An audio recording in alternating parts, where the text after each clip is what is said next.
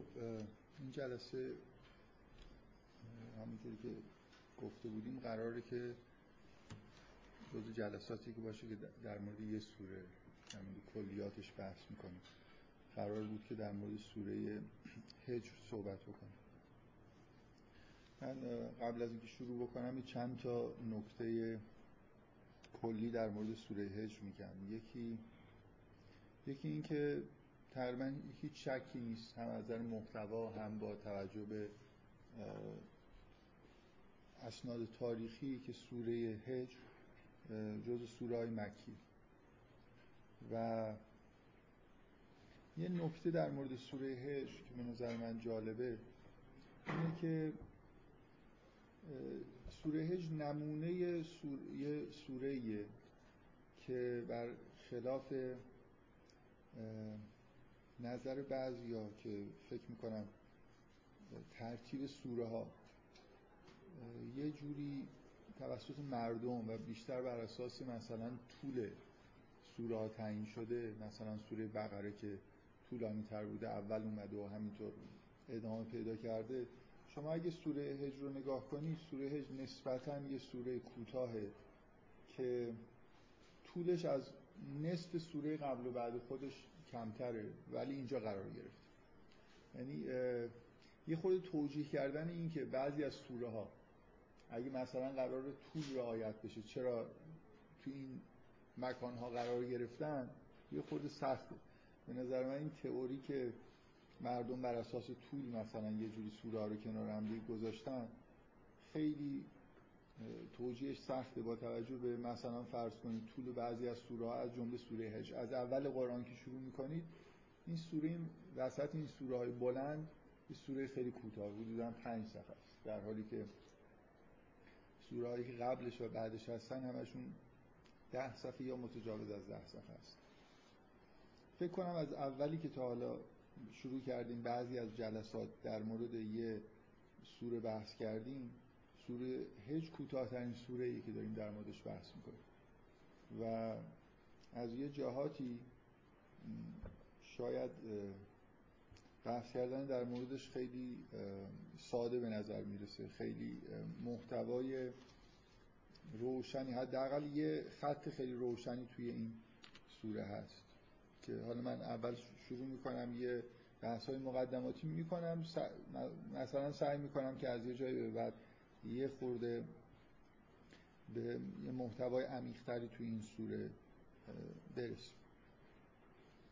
طبق معمول که تا حالا در مورد سوره ها بحث می‌کردیم، معمولاً کاری که انجام میدادیم و الان هم من می‌خوام انجام بدم اینه که سوره ها رو به چند قطعه یه مقدار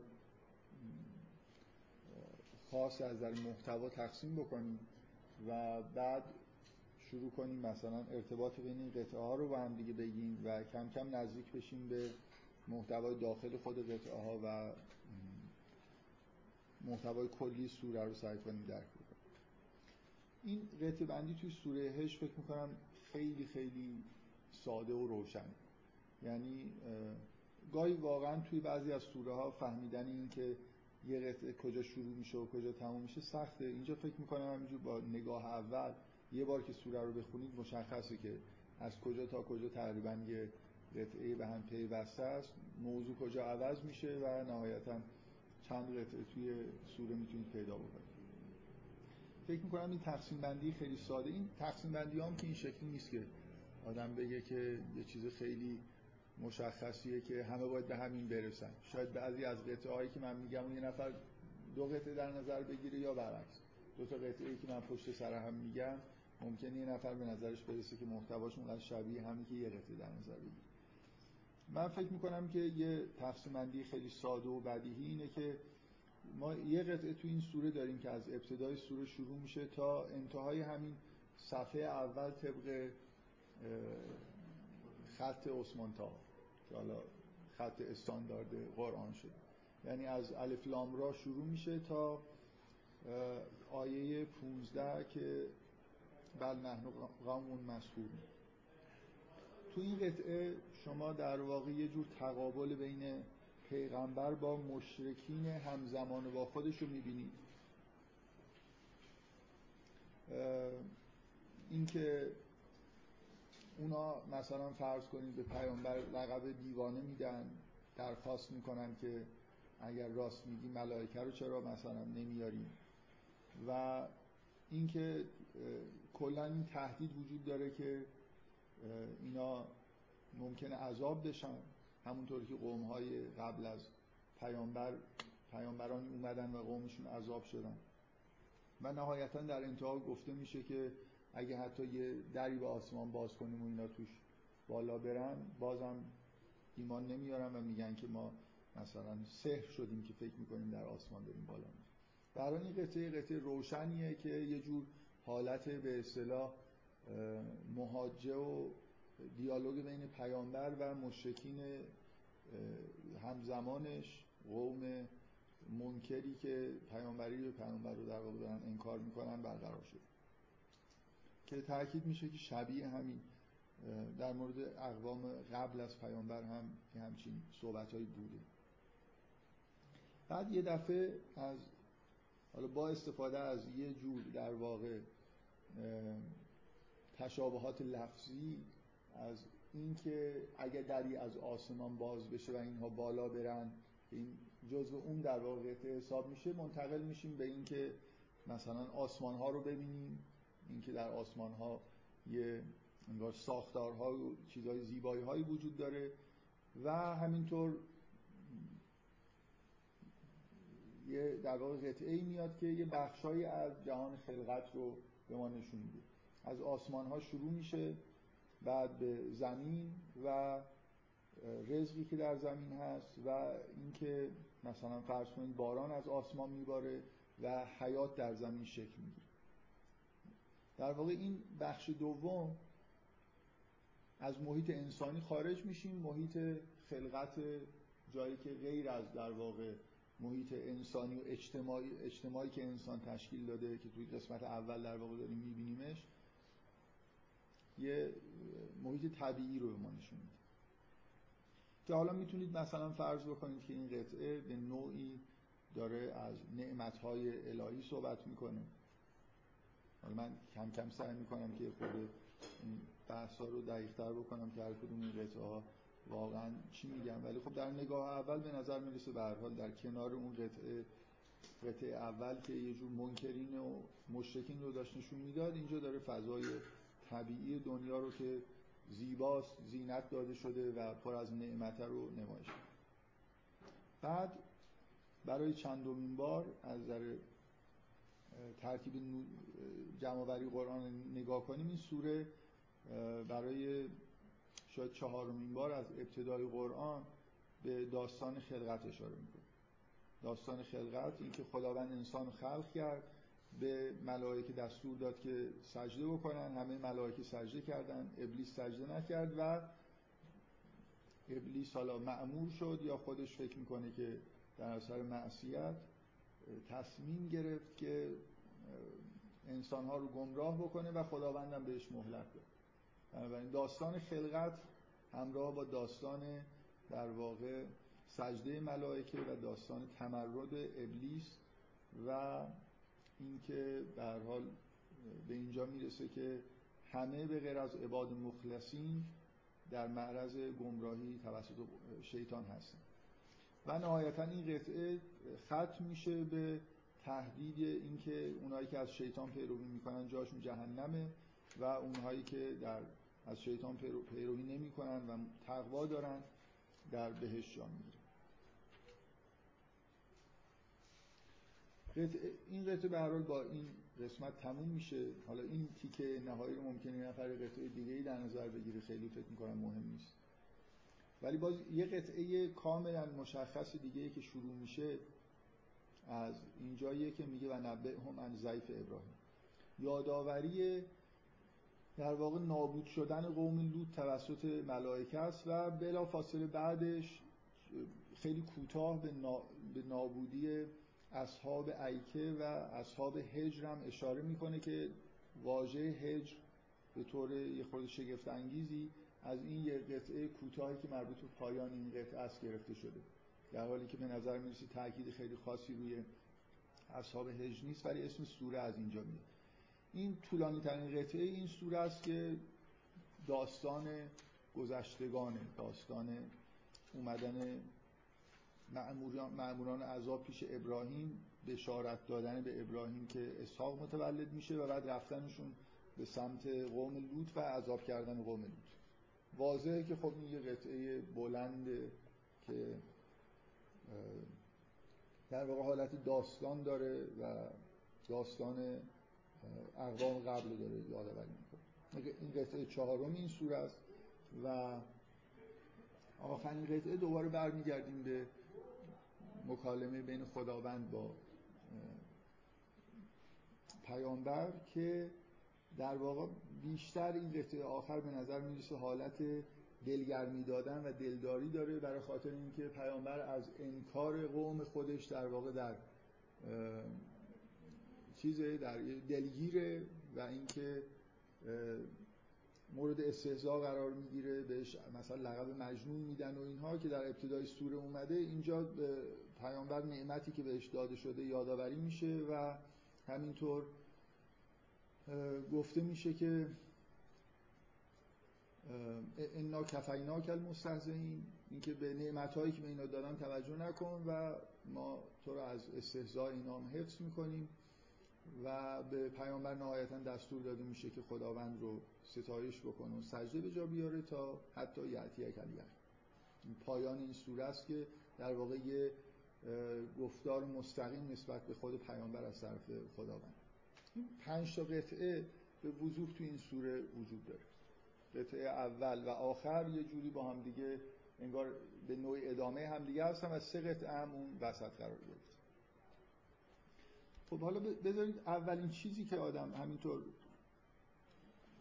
سوره رو میخونه، حالا یه همچین قطعات مشخصی رو توی سوره تشخیص میده، من میخوام اولین تأثیری که به طور طبیعی آدم از این سوره میگیره رو یه خورده در موردش صحبت بکنم. حالا بعد یه خورده که میگذره یه مقدار فکر میکنم این چیزایی که میگم اول به نظرم خیلی واضحه، از یه جایی به بعد یه نکته‌ای که تو تمام سوره به نوعی داره تکرار میشه رو سعی میکنم بهش برسم و همین نهایتاً حالا شاید در انتهای بحث هم یکی دو تا نکته خاص از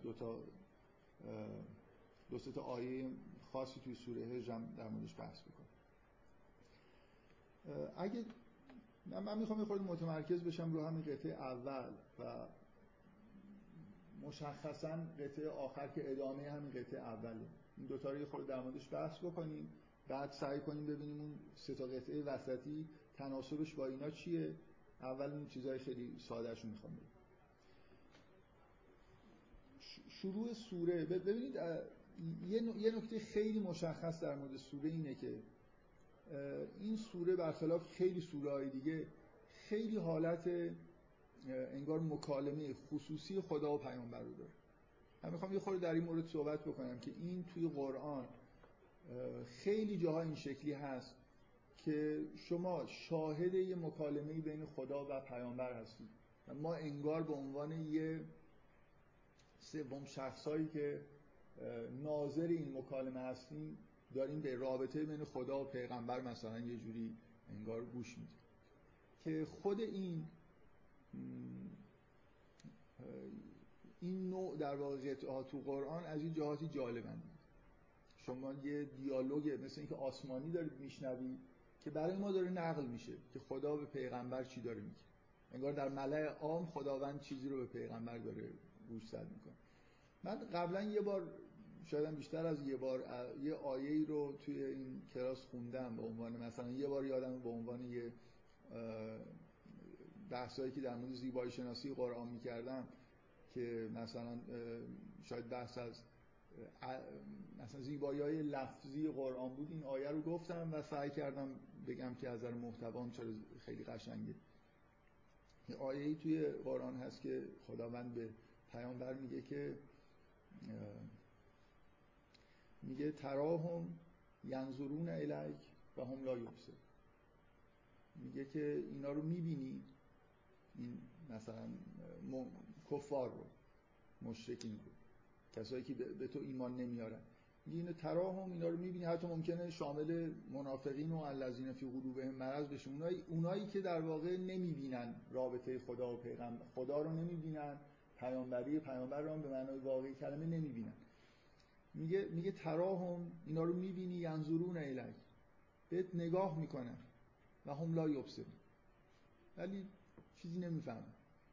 این زیبایی این آیه دقیقاً به همینه که شما مثل اینکه یه پرده‌ای وجود داره که یه عده‌ای اونور پرده قرار گرفتن، اینور پرده خداوند با پیامبرش انگار در یه رابطه خیلی نزدیک و صمیمی در حال صحبت کردن هستن، با هم دیگه ارتباط دارن، و اونایی که اونور پرده هستن به دلیل وجود یه پرده‌ای در واقع جلوی چشم خودشون این رابطه رو نمی‌بینن، و پیامبر اونور رو می‌بینه که اونا دارن اینور رو نگاه میکنن، ولی نمیفهمن اصل ماجرا که ظاهر پیامبر رو می‌بینن، اون چیزی که در باطن پیامبر هست، اون رابطه عمیقی که به وجود اومده از نظر معنوی بین خدا و پیغمبر، این چیزیه که اونا در واقع درکش نمی‌کنن.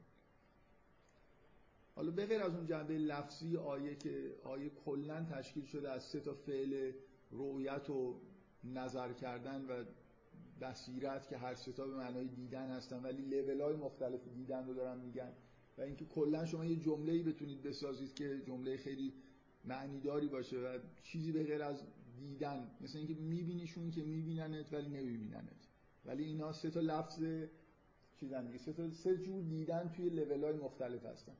دیدن، رؤیت همون چیزی که ما بهش میگیم دیدن، نظر کردن ما میگیم نگاه کردن، یعنی دیدنی که همراه با اراده هست، یعنی شما میخواید که یه چیزی رو ببینید و نگاهش میکنید، و بصیرت یه چیزی حالا ما خیلی شاید توی زبان فارسی لفظ مشابه نداریم، یعنی یه جور نگاه کردن و دیدن همراه با فهمیدن یه چیز، بیشتر معنی فهمیدن توش میده، یه چیز انگار یه چیزی رو نگاه کنید و یه چیز عمیقی در واقع درک کنید.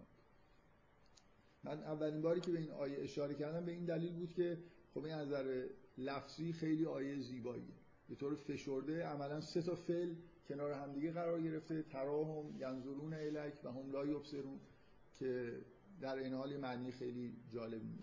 زیبایی معنویش به اینه که چیزی که من الان میخوام ازش استفاده بکنم اینه که اینجور آیات که در واقع مکالمه بین خدا و پیغمبره و شما این دارید میشنوید، مخصوصا وقتی خدا و پیغمبر در مورد منکرین دارن صحبت میکنن، در مورد کسایی که نمیبینن، یه لحظه من و شما که داریم قرآن رو میخونیم انگار همراه با خدا و پیغمبر اونور پرده قرار گرفتیم.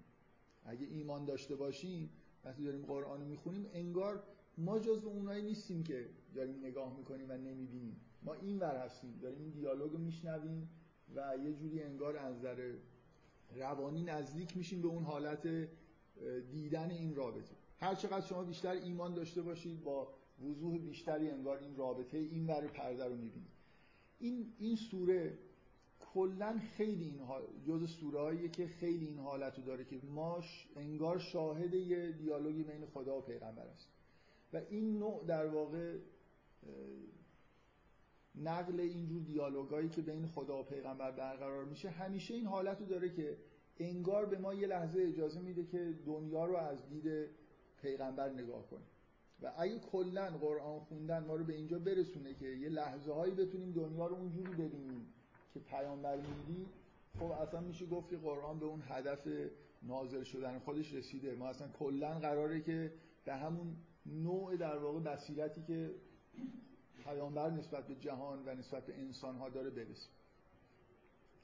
در قطعه اول این سوره و همینجور قطعه آخر به شدت این حالت رو داره که ما در واقع توی یه رابطه‌ای که بین خدا و پیغمبر برقرار شده داریم آدمایی رو می‌بینیم که کاملاً به اصطلاح غافل از این نوع روابط معنوی هستن، و نهایتاً خداوند پیامبر رو توسط این سوره انگار داره دلداری میده که از کفر و انکار اینا دلگیر نباشه.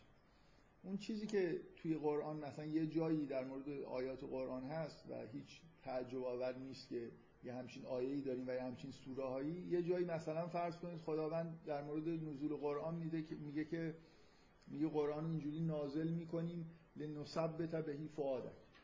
یه بخشی از اصلا آیات و سوره های قرآن هدفشون انگار تثبیت قلب پیامبره.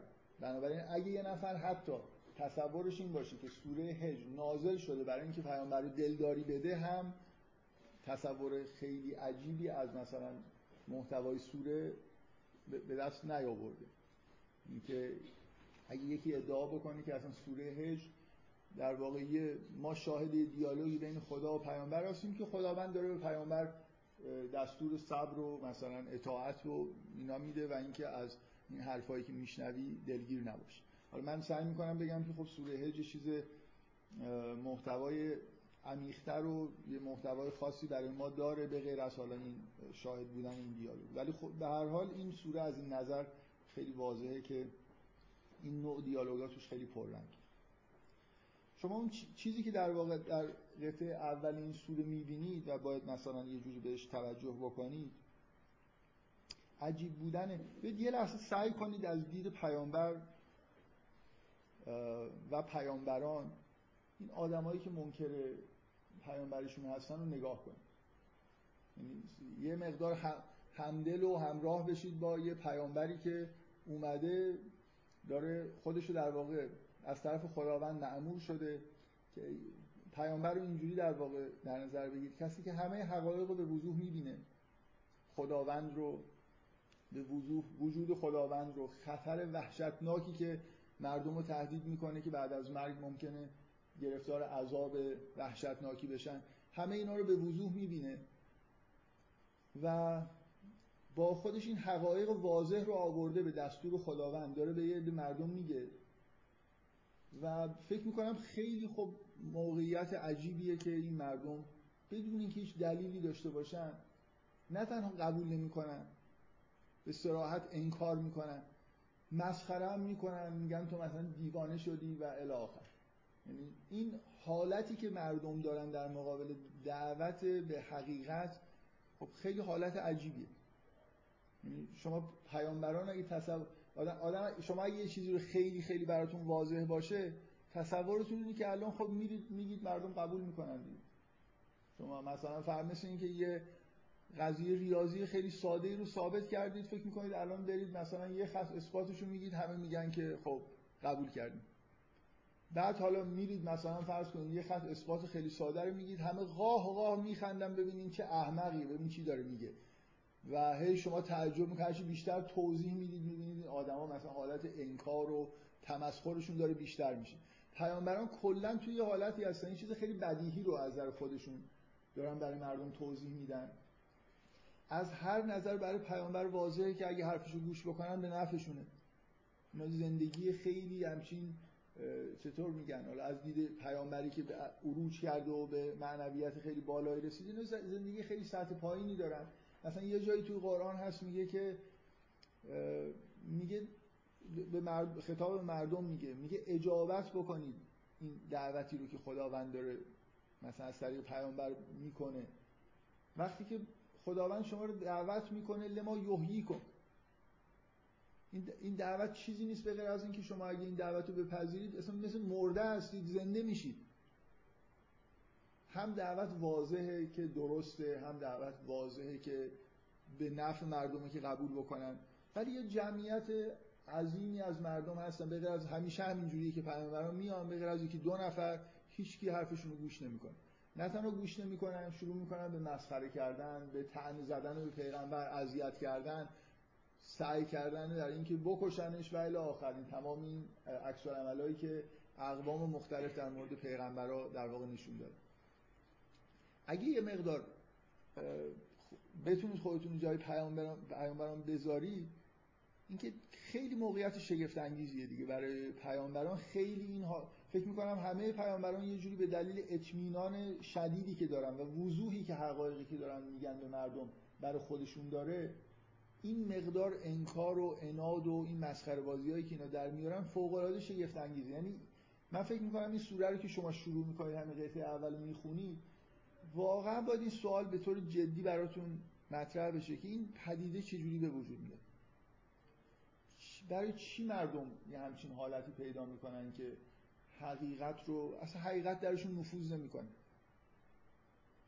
هیچ دلیلی که ندارن در مقابل حرفای پیامبران همش میان سعی میکنن استدلال بکنن و دلیل بیارن و اقوامی که مقابلشون هستن واقعا به غیر از اینکه به یه چیزای عادت کردن و نمیخوان این عادت‌ها رو ترک بکنن انگار هیچ چیزی در واقع درشون نفوذ نمیکنه، هیچ حقیقتی نمیشه براشون استدلال کرد، نمیشه براشون مثلا فرض کنید یه از تاریخ گذشته ها بگید، از نمیدونم چیزایی که خودشون دیدن از زندگی خودشون مثال بیارید، نه برهان میپذیرن نه تمثیل میپذیرن، هیچ جوری نمیشه به درون این جماعتی که یه عقیده کاملا بیهوده‌ای رو قبول کردن نفوذ کرد.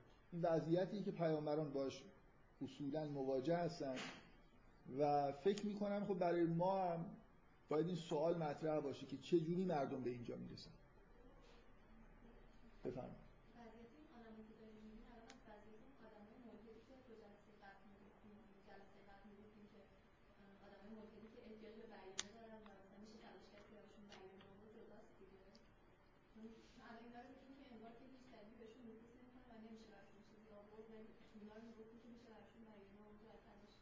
خب این که ما کوتاهی میکنیم و دلیل و بیانه و اینا مثلا فرض کنیم در حال حاضر نمیاریم، این یه بحث جداست. ما فعلا در مورد زمان پیامبران داریم بحث میکنیم که به زبان و قوم خودشون صحبت میکنن، بهترین نوع استدلالی که ممکنه برای قومشون بیارن و میارن و قوم انکار میکنن.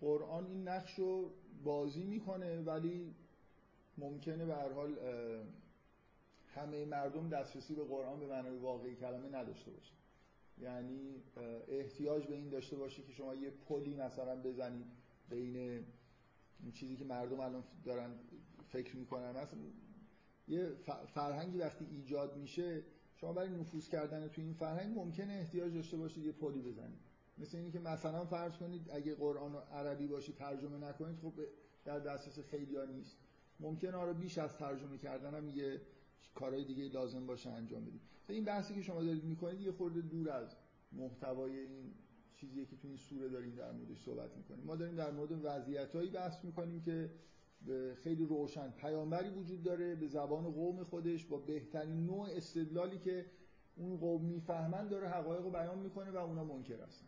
اونا هیچ دلیلی برای حرفای خودشون نمیارن به غیر از اینکه میگن که ما پدرانمون مثلا اینجوری میکردن ما هم داریم اینجوری میکنیم. حتی اگه بیاید فرض بکنید که اونا وضعیتشون به این بدی هم نبود، شما در مقابل پیامبران حالت استهزارشون چجوری میشه توجیه کرد؟ نسبت جون دادن به پیامبران رو چجوری میشه توجیه کرد؟ اینا کلا رفتارهای بدون علت و بدون دلیلیه که حالت شدیدن حالتهای تدافعی داره. ببینید اون چیزی که همین الانم بذارید حالا یه خورده در مورد وضعیت فعلی من میخوام بگم این شگفتی رو همین الانم در مقابل رفتارهایی که مردم نشون میدن میشه داشت. یعنی من خودم شگفت زدم از اینکه مردم شما وقتی با یه انسان‌هایی مواجه هستید که میدونن که مدت خیلی کوتاهی تو این دنیا هستن و چند سالی بیشتر زندگی نمی‌کنن و می‌میرن، من شگفت زدم از این که مثلا فرض کنید مردم الان توی غرب و به تبعیتش توی کشورهای دیگه برای خودشون هر جور آزادی عملی که دلشون میخواد قائل میشن. نمیدونم یه درصد هم، یعنی شگفت انگیز بودنش اینجاست، شما اگه 1% هم احتمال بدید که بعد از مرگ زندگی وجود داشته باشه، ما دلیلی برای این که زندگی بعد از مرگ وجود نداره که نداریم. نهایتش اینه که شما بگید که بعضی از دلایلی که فکر می‌کردن که ثابت می‌کنه که زندگی بعد از مرگ وجود داره مثلا یه خورده زیر سوال رفته. ما که مطمئن نیستیم، هیچ کس نمیتونه بیاد بگه که من مطمئنم که بعد از مرگ زندگی نیست، من مطمئنم که خدایی وجود نداره و الی آخر. حد اکثر اینه که بگن که ابهامایی وجود داره دیگه. یعنی اصولاً آدم‌های معقول حد اکثر موضع اینو دارن که ما نمیدونیم که خدایی هست یا نیست. یه داره فرض کنید که آدمی واقعاً این ندانستنش در خودش موجهه، چجوری آدم‌ها به خودشون جرأت میدن که به هر حال 1% احتمال میدن که خدایی وجود داره، عذابی بعدش هست و مثلا خداوند پیامبران فرستاده، هیچ کدوم اینا غیر ممکن و غیر محتمل نیست. حالا نهایتش بگید یه نفر احتمال تو ذهنش کمی یا زیاد. چجوری این آدما به خودشون جرأت میدن که هر جوری دلشون میخواد زندگی بکنن، هر کاری بکنن؟ واقعا به غیر از اینی که آدما نگاه میکنن میبینن همه دارن این کارو میکنن، منم میکنم، یعنی به غیر از تبعیت از فضای روزگار خودشون کار دیگه‌ای دارن میکنن. شما مثلا فرض کنید پوشش زن‌ها توی غرب الان دیگه تقریبا به اینجا رسیده که خودشون رو آزاد میدونن که مثلا لباس نپوشن و بیان بیرون. همین غرب بعد از دوران مدرنیته اگه 100 سال به عقب برگردید هیچ کسی همچین کاری نمیکنه و جرأت نمیکنن و این کارو مثلا یه جوری کار عجیب و بدی میدونن. اینکه چه چیزی رو خوب میدونن چه چیزی رو بد میدونن به شدت وابسته است به اینکه توی محیط دیگران دارن چی کار میکنن. یعنی شما همین الان این حالتی که حالت انکار و کفری که مثلا در همین قطعه اول این سوره میبینید توی دنیا وجود داره، آدمایی وجود دارن، شما هر چقدر باهاشون بحث بکنید واقعیت اینه اینا تابع نرم جامعه خودشون است. هر جایی به دنیا اومدن یه جوری به هر حال سنت‌های پا گرفته، از لباس پوشیدن گرفته تا مثلا فرض کنید اینکه چه چیزایی گناهه، چه چیزایی بده، چه چیزایی خوبه. اگه تو قرن 19 به دنیا می اومدن یه جور دیگه لباس می‌پوشیدن، یه جور دیگه ارتباطات اجتماعی خودشون رو برقرار می‌کردن. الان مثلا فرض کن تو قرن 20 به دنیا اومدن، باز اگه تو نیمه اول بودن یه کاری می‌کردن، تو نیمه دوم یه کار دیگه‌ای دارن. واقعیت اینه که پشتش هم نه استدلالی هست نه بحثی از شما باهاشون بحث بکنید تو چطور جرأت می‌کنی اینجوری با این لباس میای مثلا بیرون. اصلا جوابی داره، استدلالی دارن برای اینکه این کار الان این لباس پوشیدن من لباس خوبه یا بده. مثلا دوست دارن و محیط جامعهشون هم بهشون اجازه میده که همچین کاری بکنن، دارن میکنن. چیزی به غیر از تبعیت از عرف شما توی دنیا نمیبینید. فکر کنم هر جای دنیا بری اصولا اکثریت جمعیت مردم دنیا از همین عرفا دارن پیروی میکنن. کارهایی که دیروز به نظر کارهای شنی و بدی میومد ممکنه امروز مجاز باشه و برعکس. بنابراین این حالتی که شما در مورد رابطه پیامبران با اقوام خودشون میبینید هنوزم واقعا جای سوال داره. برای من واقعا جای شگفتی داره که مردم چجوری اینقدر چجوری احساس امنیت میکنن وقتی میدونن که میمیرن و نمیدونن که بعدش چه اتفاقی میفته. شما 1% هم اگه احتمال بدید که مثلا فرض کنید ضوابطی از طرف خداوند برای زندگی تعیین شده باشه یه خورده باید دلتون بلرزه دیگه، ولی شما این لرزش رو نمیبینید توی اکثریت مردم. به راحتی با جامعه خودشون همرنگ میشن. اگه تو جامعه نمیدونن مذهبی زندگی بکنن اینجوری میشن، اگه تو جامعه غیر مذهبی زندگی بکنن جور دیگه ای میشن و خیلی هم یه جوری احساس اطمینان و امنیت خاطری در واقع دارن که به نظر من واقعا شگفت انگیزه. یعنی من فکر میکنم احتیاج به توجیه داره که چجوری آدما به این احساس امنیت و راحتی میرسن و زندگی میکنن و هیچ وقت هم براشون سوال پیش نمیاد که سبک زندگیشون درسته یا غلطه، به سمت درستی دارن میرن نمیرن، این عرفا از کجا اومده. اصولا اکثریت قاطع مردم اینجور سوالا براشون مطرح نمیشه و خیلی ساده و راحت دارن زندگی میکنن. تو این جلسات قرار بوده که معمولا سوال نشه. من فکر کنم بذارید من یه خورده صحبت رو ادامه بدم. از یه جایی به بعد اشکال نداره اگه سوال بکنید. من یه خورده نگران این هستم که حرفی که میخوام بزنم و تا آخرش بتونم بگم. الان این صحبتایی که من کردم اومدم به زمان حال به دلیل سوال ایشون نبود. من میتونم ثابت بکنم که اینا قرار بود گفته بشه. من به نظرم شما این قطعه اولو که میخونید مخصوصا به دلیل اینکه یه جور رابطه مکالمه خصوصی خدا و پیغمبر رو دارید میبینید، همون شگفتی که به پیامبران دست میده در مقابل این مردمی که حقیقت رو نمیبینن و قاطعانه حرف خودشون میزنن. شما وقتی میبینید یه نفر حرف 100% غلط و خیلی خیلی قاطع میزنه و اگه شمایی که حرف درست دارید میزنید و مسخره میکنه و مثلا فرض کن بهتون میگه دیوانه، خب بالاخره سوال پیش میاد دیگه این چه پدیده‌ایه که در مورد انسان‌ها اتفاق میفته. چه جوری آدم‌ها همه چیزو برعکس میفهمن؟ چه جوری ممکنه یه نفر به غلط مطمئن بشه؟ به یه گزاره غلط آدم چجوری میتونه با اطمینان مثلا وایسه و گزاره‌های درست رو نه فقط قبول نکنه، مسخره بکنه. در حال یه پدیده‌ای که فکر کنم برای پیامبران مخصوصا پیامبر ما، خب من همیشه به این بیت خیلی خیلی زیبای حافظ ارجاع میدم که وصف حال پیامبر ماست که میگه من که ملول گشتمی از نفس فرشتگان، قال و مقال عالمی میکشم از برای تو.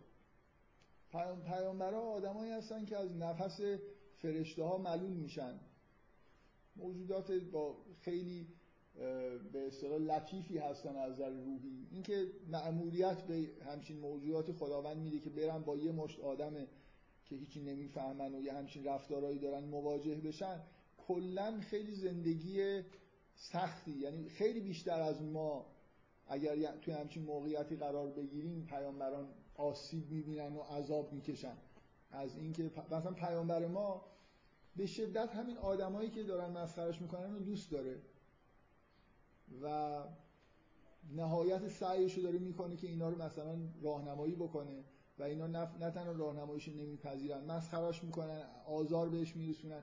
برای آدمایی که روح خیلی لطیفی دارن خب این موقعیت خیلی خیلی رنج‌آوریه و پیامبران واقعا خیلی بیشتر از من و شمایی که هیچ وقت تو این موقعیت قرار نگرفتیم، اگه قرار بگیریم هم پیامبران خیلی بیشتر از این زجر میکشیدن.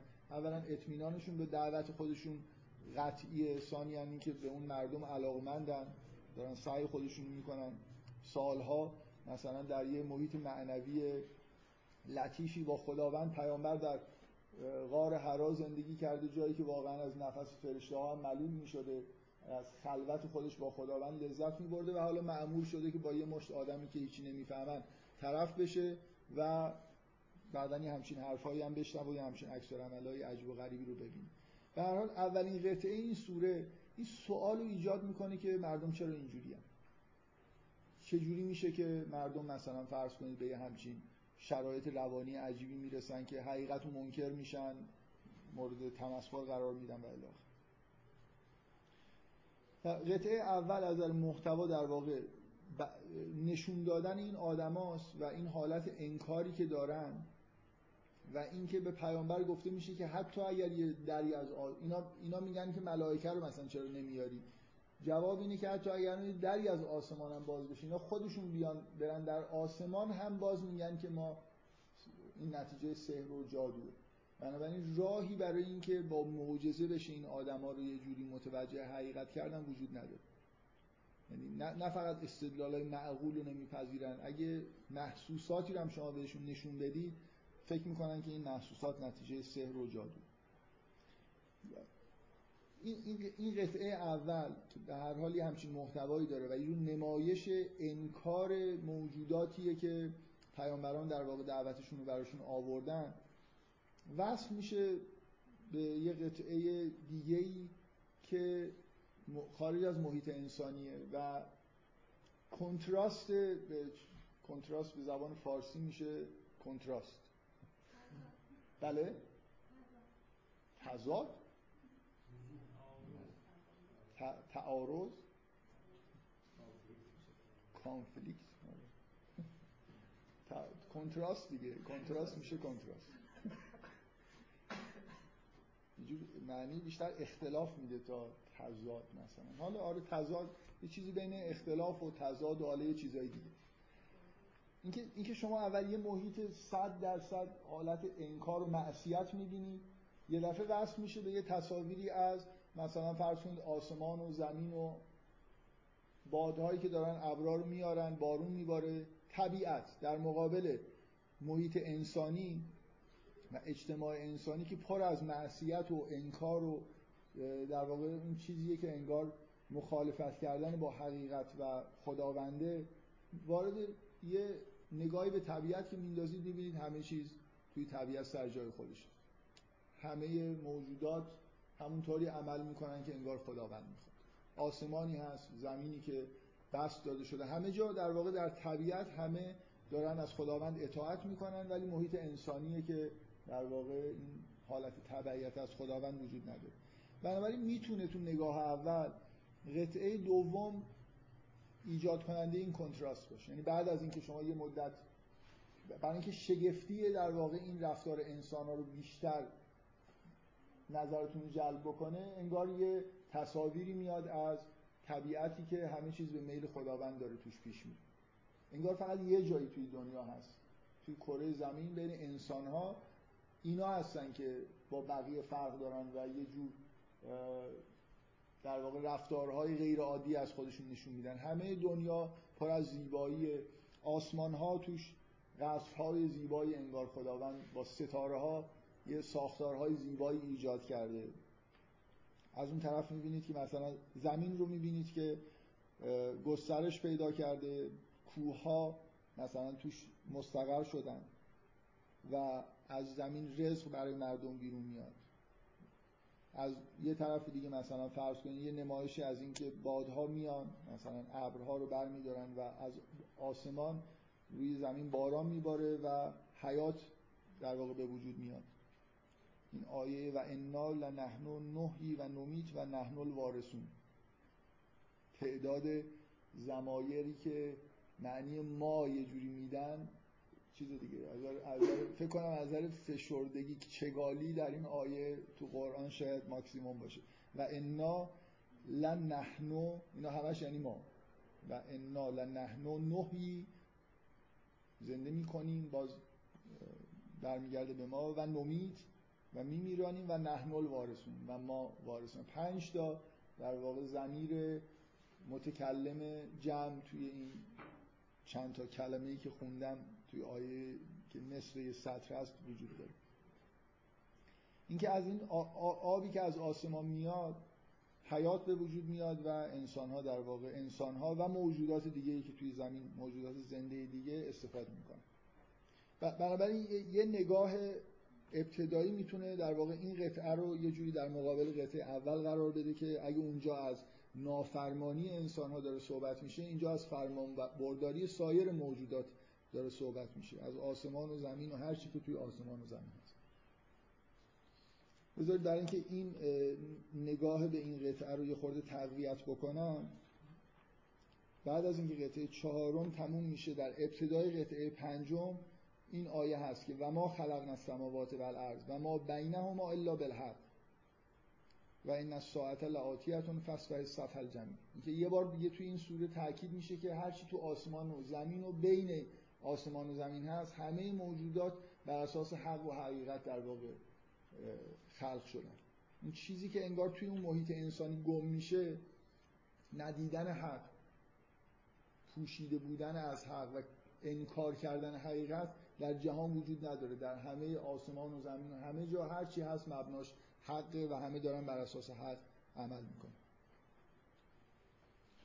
خب اگه اینجوری نگاه کنیم، حالا قطعه 3 اون قطعه‌ایه که داره جواب این سوالا رو میده. چرا آدم‌ها این تافته جدا بافته هستن؟ برمیگرده به روز اول خلقتشون که وقتی انسان خلق شد یه ماجرایی در جهان شکل گرفت. انسان خلق شد، قرار شد که انسان موجود عجیبیه که از خاک خلق شده ولی روح الهی درش دمیده شده و قراره که ملائکه و همه موجودات در مقابلش خاضع باشن. داستان خلقت آدم در واقع بیشتر، وقتی این سوره رو میخونید، بیشتر از اینکه داستان خلقت آدم باشه، داستان تمرد ابلیسه. یه موجودی در دنیا بر علیه انسان تمرد کرد و تعهد کرد، گفت که من اگه به من فرصت بدی اینا رو گمراه میکنم. در واقع داستان خلقت تو این سوره میاد برای اینکه شما بفهمید که ماجرایی در بینه که آدم‌ها حقیقت رو نمیبینن، ماجرایی در بین هست که انسان برخلاف موجودات دیگه دور از حق و حقیقت زندگی میکنه. مانعی در راه انسان وجود داره برای اینکه به حقیقت برسه.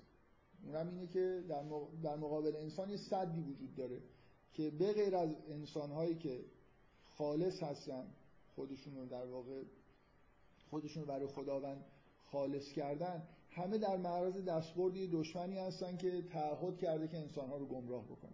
در واقع این داستان خلقت که اون به اصطلاح مبنای انسانشناسی قرآنه، مخصوصا من در مورد داستان خلقت توی سوره بقره مستقلاً بحث کردم که چجوری در واقع یه جور انسان شناسی از تو این داستان در میاد. حالا اینجا بدون اینکه بعضی از جزئیاتو بگه تقریباً بیشتر متمرکز رو اون بخش در واقع تمرد کردن ابلیسه و اینکه همین تمرد و همین ماجرایی که در واقع اتفاق میفته که مبنای انسان شناسی قرآن هم هست این داستان، این توجیه اینه که شما چرا توی زمین تو جامعه انسانی اون حالت کفر و تمرد و استهزا و این چیزایی که پیامبران باش مواجه هستن ما هم در واقع در همه زمان‌ها این رو می‌بینیم چرا به وجود میاد؟ انسان بنابراین از بدو خلقت یه جور تافته جدا بافته است، دشمن داره.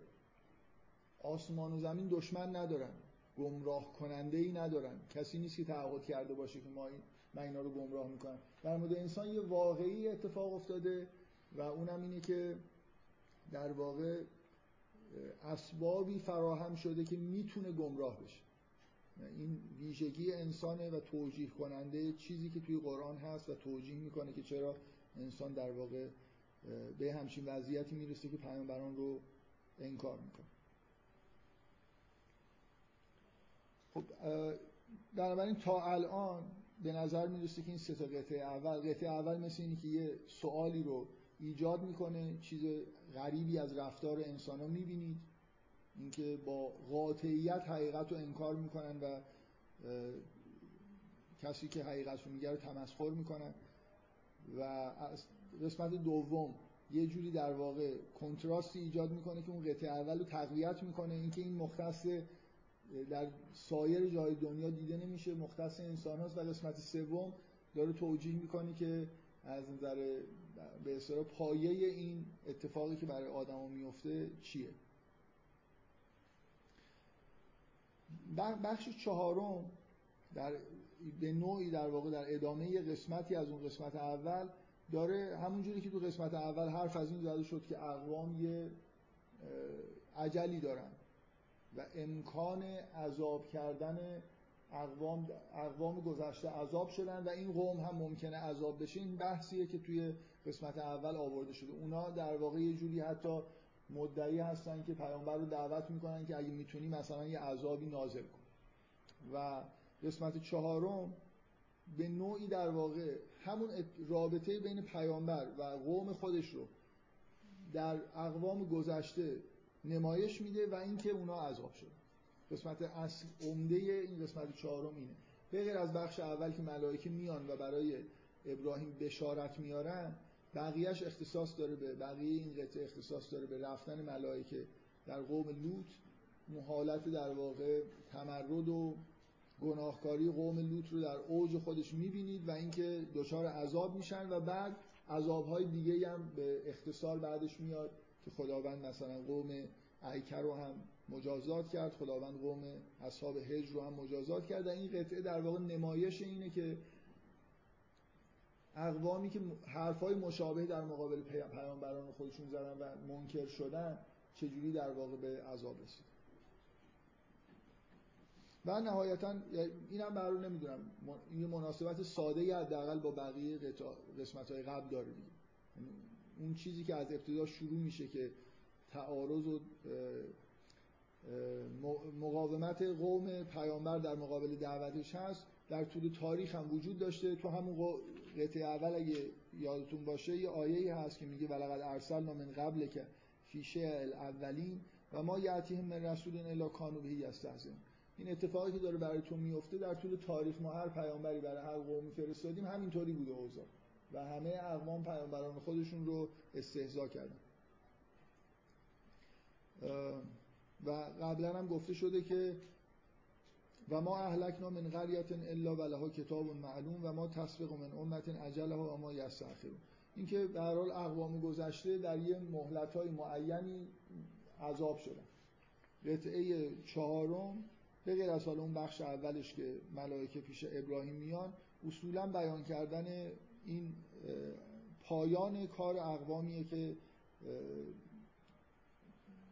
به پیامبران خودشون در واقع ایمان نیاوردن و استهزا کردن که همشون از بین رفت. همینطور که من دارم میرم جلو در واقع چی میگن یه ریویو مقدماتی این سوره است بد نیست که یه خورده این سوالایی که باقی میمونه رو یه خورده در موردش بحث بکنیم. یعنی الان مثلا فرض کنید من مدام میگم که این قطعه به غیر از اون قسمتی که ملائکه پیش حضرت ابراهیم، اگه قرار قطعه چهارم بیان عذاب اقوام گذشته باشه، خب سوال اینه که چرا اون قطعه اول میاد که ملائکه میان به ابراهیم بشارت میدن؟ اون تناسب اون چند تا آیه اول این قطعه چیه که ملائکه بشارت تولد اسحاق برای ابراهیم حضرت ابراهیم میاد؟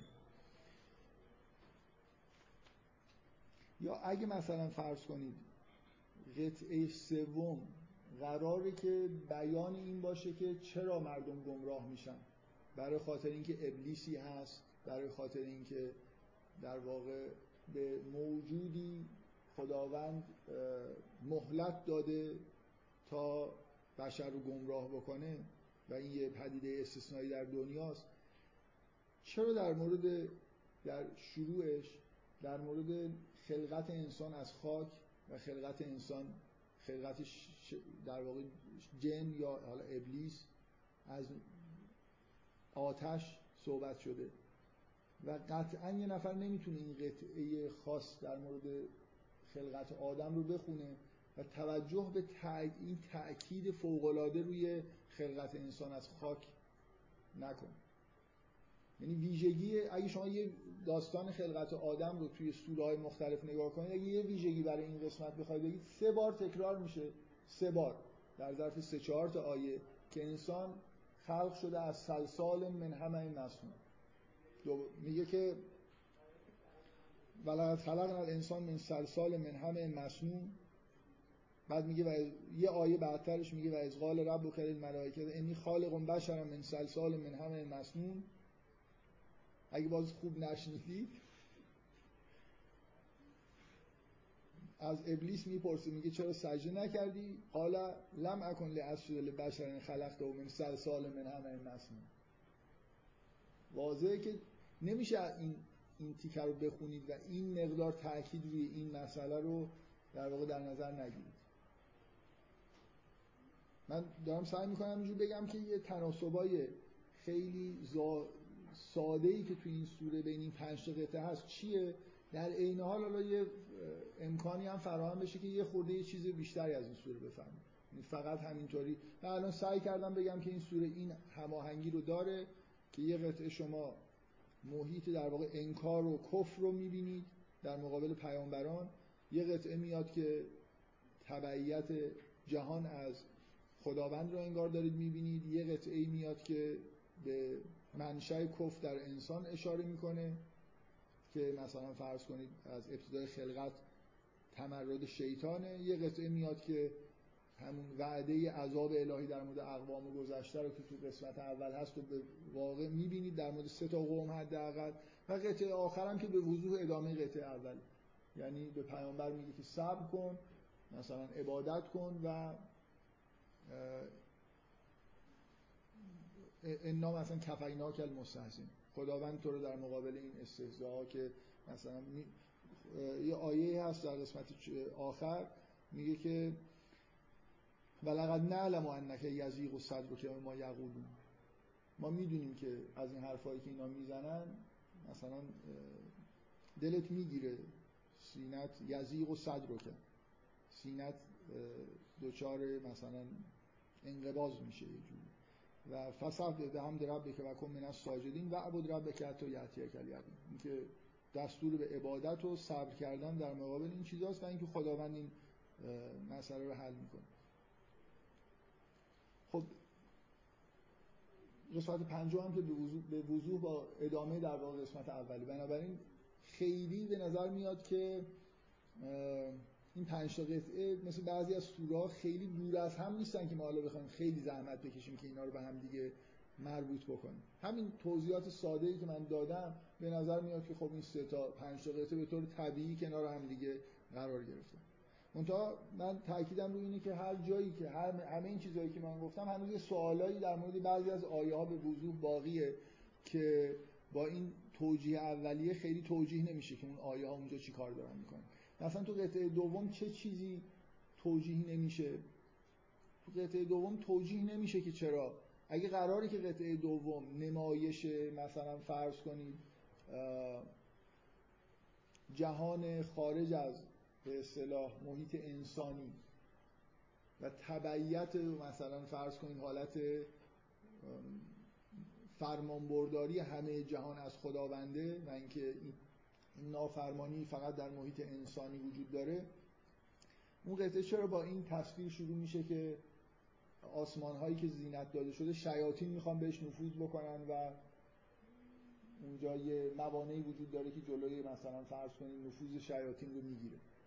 بنابراین تو قطعه دوم هم شما یه حسی از این که لااقل در ابتداش از اینکه یه جوری انگار یه نافرمانی هایی قرار صورت بگیره و جلوش گرفته میشه، لااقل آسمان ها پاک میمونن وجود داره، از انگار زمین به آسمان یه چیزهای نامطلوبی میخواد بره که جلوگیری میشه ازش. بنابراین صرفا قطعه دومم، اگه قطعه دوم فقط آسمان رو در حال باریدن نشون میداد و ابرها رو در حال اطاعت و ستاره ها رو در حال نورافشانی، میگفتیم که خب فقط یه جوری یه کنتراست جالبی با محیط انسانی داره، ولی اونجا هم شما یه حس در ابتداش یه آیاتی دارید که یه حسی از نافرمانی و استراق سمع و جلوگیری از نفوذ به آسمان ها توش هست که صرفا با این ایجاد کنتراست در واقع جور در نمیاد. میخوام از یه جایی شروع کنیم، این سوالایی که جواب من گفتم و جواب ندادم. مثلا فرض کنید در مورد قطعه اول چه چیزی سوالی هست که با این حرفایی که من زدم توجیه نمیشه. من دارم سعی میکنم که چرا اینجوری بحث میکنم، از اول نمیام مثلا یه نکته رو بگم. بیشتر به نظرم مهمه که یه جوری راه مثلا نزدیک شدن به محتوایی سوره رو من اینجا سعی کنم بیان بکنم، تا اینکه حالا خیلی اصرار داشته باشم که اون محتوایی که نهایتا در مورد یه سوره میگم خیلی خوبه و درسته. این کلا کاری که باید بکنید اینه دیگه، شما به یه چیزی تحت عنوان محتوای سوره میرسید، وقتی به یه چیز خوبی رسیدید که واقعا همه آیه هایی که توی این سوره هست انگار یه جوری با این حرفی که دیدگاه کلی که شما دارید جور در بیاد. اگه مثلا فرض کنید یه چیزی میگید ولی اصلا معلوم نیست که اگه هر این نکته اصلی سوره است، این داستان اینجا چیکار میکنه، یا نمیدونم اون یه دونه آیه اونجا. اگه بتونید همه آیه ها رو یه جوری جواب داشته باشید که چه مناسبتی داره که این آیه اینجا اومده، چرا این داستان اومده، یا حتی بتونید توجیه بکنید که این قطعات چرا به این ترتیب مثلا تو سوره اومده. هر چی بیشتر پیش برید نشون میده که تفسیر بهتری از سوره در واقع دارید ارائه میدید. مثل این که من بارها گفتم، مثل ساختن یه تئوری و توجیه کردن فکتاست. فکتا همین آیه ها و همین محتوای در واقع تک تک آیه ها، ترتیب قرار گرفتن آیه ها کنار هم دیگه است و شما یه ایده کلی پیدا میکنید که این سوره قراره یه همچین چیزی رو بیان بکنه، حالا باید توجیه بکنید که این آیه ها هر کدوم چیکار میکنه. و اگه توی هر قطعه‌ای مثلا فرض کنید یه مجموعه از آیات هست که اینا رو نمیفهمید، خب بیشتر باید کار کنید، باید یه خورده به اصطلاح چیزی رو که به سوره دارید نسبت میدید یه مقدار پایین ترش بیارید. یعنی گاهی خیلی ممکنه حرف کلی زدید، معمولا توی خیلی از این تفاسیر حرفای خیلی کلی در مورد سوره ها میزنن، میگن مثلا این سوره درباره دعوت به تقوا و مثلا اثبات توحید در مقابل نمیدونم حرفای مشرکی. خب این که اینو در مورد هر سوره‌ای میشه گفت دیگه، ما سوره‌ای نداریم که دعوت به تقوا مثلا توش نباشه. اگه خیلی کلی بگید نمیتونید سوالا رو جواب بدید، اگه خیلی هم کلی نگید ولی حرف خیلی درستی نزنید، ممکنه باز بعضی از قسمت‌ها رو بتونید خوب توجیه بکنید ولی قسمت‌های توجیه نشه. من الان یه ایده خیلی کلی گفتم که به نظر میاد که این 5 تا قطعه رو تقریبا کنار هم دیگه توجیه می‌کنه که چه جوری با چه نیتی قرار گرفتن، ولی دارم سعی میکنم بگم که تو هر قطعه‌ای لااقل بخشایی هست که توجیه نمیشه. مثلا تو قطعه اول این آیه که میگه ربما یود الذین کفروا لو کانوا مسلمون یعنی چی؟ اینکه چه بسا این کفار دوست می‌دارند که جزو مسلمان ها باشن، جزو مسلمین باشن، مسلمان نه مسلم، یعنی یه خورده کلی‌تر دیگه، کسایی که در واقع یه جوری اینایی که کافرن، حقایق رو نمیبینن و تسلیم حقیقت نیستن، انگار یه جوری تمایل به تسلیم شدن در مقابل حقیقت درشون هست. میشه این آیه رو اینجوری ترجمه کرد که مربوط به بعد از مرگه، ولی به نظر من خیلی با الفاظی که توش هست جور در نمیاد.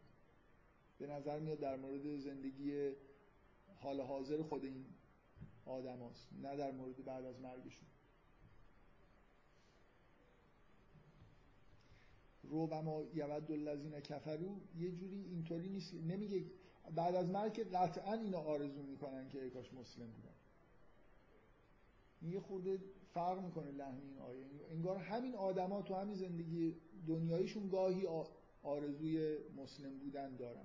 حالا هر دو جور میشه خوند. در حال اینکه این آیه اینجا چی کار میکنه، در واقع یه جور گرایش به تسلیم شدن رو در کفار داره نشون میده.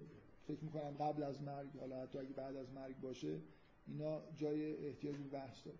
بذارید من از جایی که به نظرم واضح میرسه، برای اینکه یه لول در واقع خود بریم جلوتر، به نظر من محتوایی که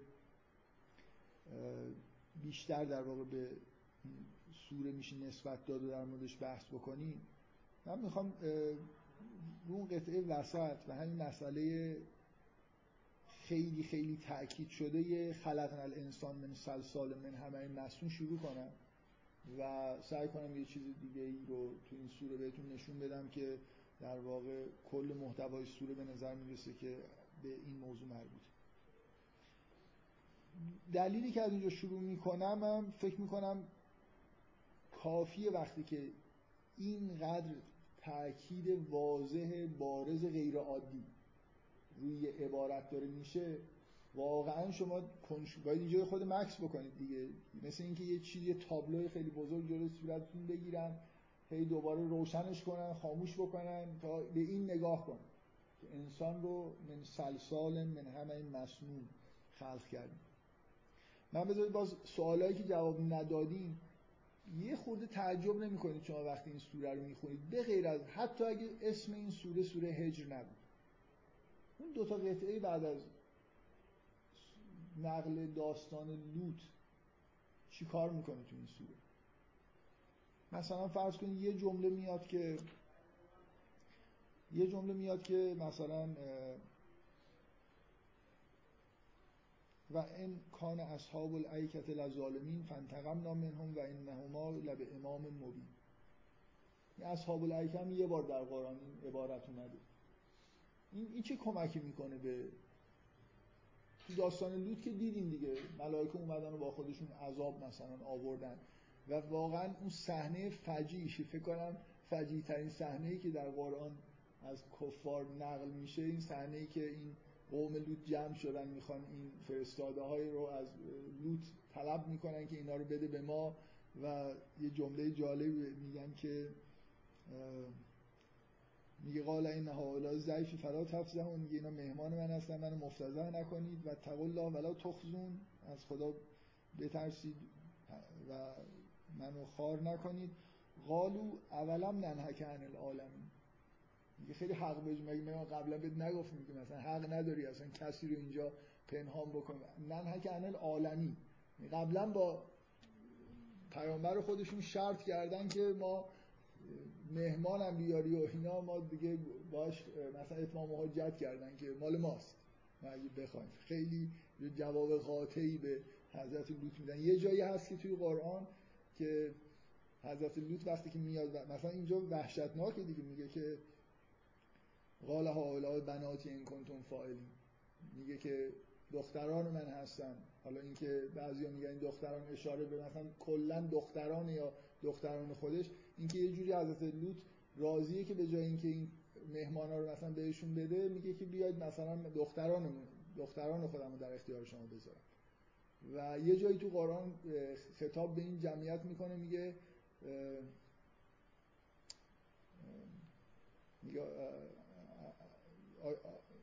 در بین شما یه رجل رشیدی نیست، چیه من آیه متن عربیش هم یادم نیست، میگه که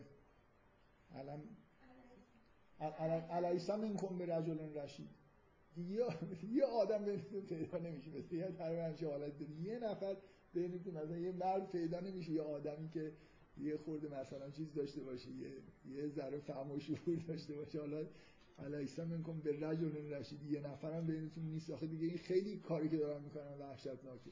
حالا خب جالبیش اینه که اینا ملائکه عذابشون هستن و کلا این صحنه بی‌نهایت فجیع و یه خورده هم خنده‌داره دیگه. این در قرآن یه چیزی هست که وقتی خدا میخواد یه قوم رو عذاب بکنه انگار یه کاری میکنه که دیگه خیلی اون حالت معصیتکاریشون گل بندازه در اوج معصیتکاری اینا، انگار میگه حقت علیهم کلمت العذاب، دیگه خودشون هم اگه بعداً فیلم کارهای خودشون رو ببینن قبول بکنن که حقشون بود که عذاب بشن. میگه قوم لوط واقعا به این اوج میرسن. برای همینه که این ملائکه در به صورت جوانهای خوبرو و مثلا زیبایی که سرای زیبایی وارد کار میشن، برای اینکه اولا نن حکم من عمل عالمین، معلومه اینا چه خواهند کرد، میتونستن اینا به صورت دیگه‌ای بیان برای عذاب دیگه، پیرمرد باشن مثلا، ولی اینا پسرای جوان خیلی جذابی هستن که به نظر میاد خیلی قوم لوط نسبت بهشون به هر حال علاقمند میشن و میشنون میان. میگه که و جا اهل المدینه یستبشرون، مثلا خیلی با شادی و حالت فران اومدن که به مثلا چه مهمانای برای حضرت لوط اومده و اینا. برای اینکه اینا به اوج معصیتکاری انگار میرسن و بعدم نابود میشن، این چیزی سنت الهیه که در قرآن ذکر میشه که همیشه همینطوری روز آخر انگار یه اتفاقی میفته که در حال معصیت و وقتی حق به اصطلاح عذاب کردن محرز شده اتفاق میفته. خب بیاید من داشتم اینو میگفتم که بعد از اینکه شما این قسمت رو میخونید توجیه این که این دوتا قوم نسبتا مبهم اصحاب الایکه که به نظر میرسه به قوم شعیب یا یه بخشی از آدمایی که همزمان با شعیب بودن داره اشاره میکنه و اصحاب الحجر که به نظر میاد با توجه به توصیفی که در موردشون هست همون قوم ثمود باشن، اینا برای چی ذکر شدن؟ چه چیزی رو بیشتر در واقع دارن تاکید میکنن؟ این مسئله عذابه که یه بار در مورد قوم لوط گفته شده دیگه. دو تا جمله کوتاه چی کار میکنه در انتهای این قطعه؟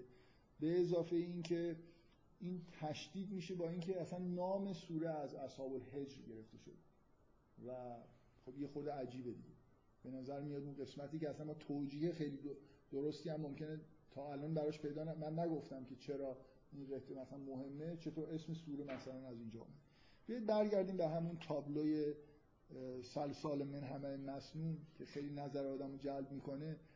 یه چیزی اینجا هست که بهش توجه نکردیم تا حالا، اینو مبنا قرار بدیم کل سوره رو، شاید یه جوری دیگه بشه یه محتوای عمیق‌تری ازش فهمید. شما وقتی که قسمت خلقت انسان رو میخونید همتون احتمالاً خیلی خیلی زیاد با این محتوای نگاه دینی مسلمون ها و تقریباً همه ادیان ابراهیمی و حتی همه عرفان ها به نوعی آشنا هستید که انسان یه موجودیه که از مثلا توی خیلی ساده توی متون اخلاقی و عرفانی میگن که آدم از دو تا قطب داره، یه قطب مثلا نمیدونم حیوانی داره، یه روح الهی داره. اینکه توی این آیات صراحت وجود داره و تاکید وجود داره روی این حالتی که انسان داره. انسان از پست‌ترین چیز انگار توی نظام خلقت که یه نظام عمودی وجود داره که از خداوند مثلا شروع میشه و پایین ترین درجه وجود همون چیزیه که مثلا فرض کنید خاک و جمادات هستن و موجودات بی جان. یه جوری توی این نظام خلقت انسان از یه طرف از نظر جسمانی به این پایین ترین درجه وجود وصله، در عین حال روح الهی هم درش وجود داره. این امتداد انسان از پایین ترین درجه وجود تا بالاترین درجه وجود، یعنی نزدیکی خداوند، این ویژگی عجیبیه که در انسان هست و همه در واقع چیزایی که شما در مورد آدم میبینید از اینجا اومده. توی این سوره داره روی این مسئله از خاک خلق شدن، از یه زمینه در واقع پستی در انسان داره تأکید میکنه. مثلا انسان نمیگه انسان از تراب خلق شده، با یه واژه های سلسال من حمأ مسنون، مثلا از یه چیز، از یه گل خشک شده متعفن، از یه چیز پست انسان رو خداوند خلق کرده. بعد به جایی رسیده که میگه که فاذا سویته و نفخت فیه من روحی فقعوا له ساجدین، ولی در عین حال همین موجودی که از این ماده و از پست‌ترین چیزی که در انگار خلقت وجود داره، خلقت شروع شده، به یه حالت سویته و نفخت فیه من روحی رسیده، به یه اوجی رسیده که باعث شده که این فرمان بیاد که ملائکه بهش سجده بکنن. این دوگانگی شدیدی که در وجود انسان وجود داره از نظر خلقت، از این ماده پست خلقت شروع میشه و در عین حال توش یه روح الهی در واقع دمیده میشه، این چیزیه که تو این داستان خلقت داره روش به شدت تاکید میشه. و اینکه شیاطین، ابلیس از یه درجه بالاتر خلقتشون شروع شده، یعنی انگار مثلا فرض کن این که تاکید میشه که والجان خلقناه من قبل من نار سموم، اینکه قبل از انسان جن خلق شده و از آتش خلق شده. آتش انگار از نظر مرتبه وجودی مورد پذیرش قرآنه که انگار بالاتر از اون سلسال من حمأ مسنونه.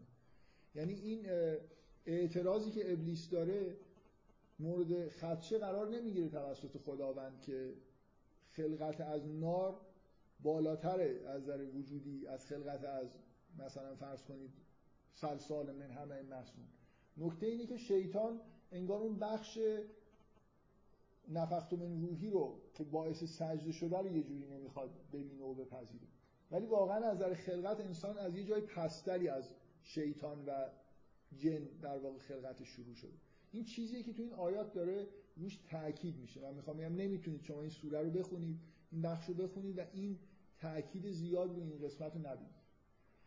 و در سراسر این سوره من میخوام از اینجا در واقع شروع بکنم. این چیزی که شما تو این آیات میبینید، این مسئله لایه لایه بودن وجود هستی که از مثلا پست‌ترین حالت‌ها مربوط به جماد و نمیدونم حالا خاک و این چیزا شروع میشه و یه جوری انگار به مراتب عالی تر میرسه. آتش هست، نور هست و الی آخر. مثلا فرض کنید در دیدگاه های قدیمی خاک پست‌ترین مرتبه است، بعد مثلا آب، آتش، همینجور. یعنی این مثلا عناصر چهارگانه در پست‌ترین مرتبه خاکه، بعد فکر میکنم آب، بعد نمیدونم آتش، هواست، بعد نوره. همینجور توی مراتب وجود قدمای چیزی قائل بودن یه مرتبه. من نمیخوام بگم اون تئوری که مثلا قدما میگفتن عیناً در قرآن اومده، ولی این پست‌تر بودن خاک نسبت به آتش و نسبت به جایگاه ملائکه که به نظر میاد جوری بالاتر از جایگاه انسان و شیطانه، توی قرآن به نوعی این مراتب وجود تایید میشه. به اضافه این که زمین در مقابل آسمان و آسمان‌ها همین حالت رو توی قرآن داره. یعنی من بارها اینو گفتم که در قرآن یه جور در واقع ساختار عمودی برای خلقت که از خداوند شروع میشه تا مثلا زمین و خاک در واقع میرسه، و یه ساختار افقی که مثلا فرض کن رب المشرقین و المغربین، رب السماوات و الارض، رب المشرقین و المغربین، یه چیزی، یه جور خلقت عمودی و یه جورم بست این خلقت بین مثلا شرق و غرب به طور تمثیلی. از این توی قرآن زیاد یاد میشه.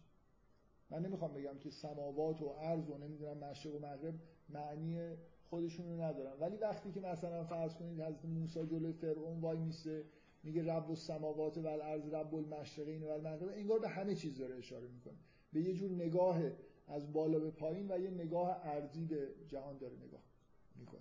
توی این سوره این مسئله این ساختار عمودی که توی خلقت وجود داره و اینکه انسان از پست‌ترین جای ممکن خلقت شروع میشه و یه خلقت فوق‌العاده‌ای از نظر، یعنی اون طیف هستی انسان انگار پر دامنه ترین نوع هستی، از خاک شروع میشه تا روح الهی هم درش هست. شما زیاد اینو شنیدید که انسان در موجودیه که این حالت دوگانه درش وجود داره. یعنی هم مثلا فرض کنید روح الهی درش هست، حق رو مستقیما با حقیقت در تماسه و هم در این حال یه جور تمایلات پست حیوانی به سمت پایین، هم تمایل رو به بالا داریم هم تمایل رو به پایین. اون بخشای جسمانی در واقع یه جوری قسمت‌های پست انسان هستن و قسمت‌های روحانی هم داریم که قسمت‌های رشد یافته انسان هستن و کنتراستی که وجود داره در خلقت انسان همینه، اینکه پیامبر دارید، پیامبری که از اون حالت جسمانی فراتر رفته و به اصطلاح عروج روحانی رسیده، که در مقابلش اکثریت مردم که توی همون جسمانیت خودشون گیر کردن، در واقع مرتب ما این تضاد بین این دوتا حالت رو در قرآن میبینیم، بین پیامبران و اقوامی که به شدت توی همون حالتهای جسمانی خودشون هستن. من از اینجا به نظرم جای خوبیه که شروع بکنیم و یه مقدار به این توجه بکنیم که اون توجیهی که در واقع توی این سوره داره گفته میشه، وقتی اون قطعه اول باز میشه و شما رفتار عجیب این آدمایی که منکر حقیقت هستن رو میبینید، در واقع توجیه این سوره اینه. مدام توی این سوره شما دارید میبینید که چطور این رفتارهای پست که از اون جایگاه پست خلقت انسان اومده در مقابل رفتارهای متعالی قرار میگیرن و کلا اون چیزی که توی این سوره خیلی به طور مکرر و مداوم داره بهش اشاره میشه همین ساختار عمودیه، چیزهایی که از بالا به سمت انسان نازل میشه و انسانی که از پایین داره به سمت بالا عروج میکنه. در واقع شما چیزی که تو این سوره دارید مشاهده میکنید این مسئله رفت و برگشت، امکان رفتن انسان از پایین ترین حالت به حالتهای بالا و نازل شدن یه چیزهایی از آسمان به زمین. این فکر میکنم محتواییه که بیشترین تجلی رو در واقع تو این سوره داره، چون آدمایی که اون پایین گیر کردن، آدمایی که رسیدن به اون بالا، در واقع این که کسایی که نتونستن عروج بکنن، کسایی که عروج کردن در ابتدا میبینید. همینجور مثلا در داستان خلقت تاکید روی پست بودن شروع خلقت انسان و عالی بودن ادامه خلقت انسان، یعنی همین مسئله این که ما یه انگار محور عمودی در خلقت داریم، انسان میتونه از اون پایین ترین جا نماینده‌ای داره، جسمانیتش به اون پایین ترین نقطه برمیگرده و در این حال میتونه از این جسمانیت رد بشه و بالاترین نقطه برسه و این درگیری انسان توی این در واقع عروج کردن یا نزول کردن به اون حالتهای پایین خودش محتوایی که تو این سوره مدام داره بهش اشاره میشه. من میخوام حالا یه خورده فقط مثل اینکه یه استارتی زده باشم، این تو ذهنمون باشه، یه دور سوره رو حالا از اول این جاهایی که به نظر میاد که شاید با نگاه اول نبینیم رو سعی کنم بگم که این سوره کل چیزی که داره میگه حول و حوش یه همچین محتوایی شکل گرفته. اینکه بخش اول سوره مطلقاً در واقع نمایش همین آدماییه که در جسمانیت خودشون گیر افتادن در مقابل یه انسانی که به اوج روحانیت خودش در واقع رسیده. شما از اول که در واقع سوره شروع میشه این آیه به وضوح الان آیه خوبی برای شروع حتی سوره هست. ربما یود الذین کفروا لو کانوا مسلمین، در درون همون آدمایی که منحصر شدن در رفتارهای جسمانی خودشون بالاخره اون روح الهی وجود داره. انسان ها میل به حقیقت در همه آدما هستن، قبل از مرگم آدما این گرایشو دارن. چجوری در واقع چه چیزی رو داره بیان میکنه؟ اگه شما اینو مخصوصا اینجوری در واقع آیه رو ترجمه بکنید که در مورد پیش از مرگ انسان ها داره صحبت میکنه، اینکه همین آدمایی که منکر هستن یه جوری تمایل به حقیقت درشون وجود داره. ما انسانی نداریم که تمایل به حقیقت درش وجود نداشته باشه و گاهگداری مثلا یه جوری توی شرایطی آرزو در خلوت خودش آرزو نکنه که اهل حق باشه. ممکنه وقتی توی جامعه میاد تحت تاثیر دیگران این ندای درونیش از بین بره، ولی همه ما در یه مراحلی از زندگیمون قطعا این ندای درونی رو، بدترین آدما هم این گرایش به حقیقت درشون هست. این آیه همون چیز دیگه، اینکه در دل این خاک انگار یه روح الهی است. میگه که ربما یود الذین کفروا لو کانوا مسلمین ذرهم یاکلوا و یتمتعوا و یلهیهم الامل. دقیقاً داره اشاره میکنه به اینکه چه چیزی باعث میشه که اینا نرسن به اون حالت روحانی خودشون، برای اینکه مشغول خوردن و تمتع از جسم خودشون هستن. هیچ چیزی بهتر بیان نمیکنه سرگرم بودن این آدما به اون بخش خاکی خودشون به وضوح در خوردن متجلی میشه، در رابطه های جسمانی متجلی میشه که اینجا منظور از این آیه همینه. میگه اینا رو ول کن که بخورن و تمتع داشته باشن و یلههم العمل، و این بخش انگار روحانیتشون در حد آرزو براشون باقی بمونه. اینا آدمایی هستن که خودشون رو در واقع در همون حالتهای جسمانی خودشون اسیر کردن و نمیشه آدما از این وضعیت بیرون بیان مگر اینکه یه خورده اون جسمانیت رو به شیوهی محدود بکنن و کنار بذارن. تا وقتی که اینا همینجور دارن میخورن و در واقع این آیه توجیه در همین قطعه اول داره به شما میگه که اینا چجوری شده که این شکلی شدن، چرا حقیقت رو نمیبینن، نمیپذیرن.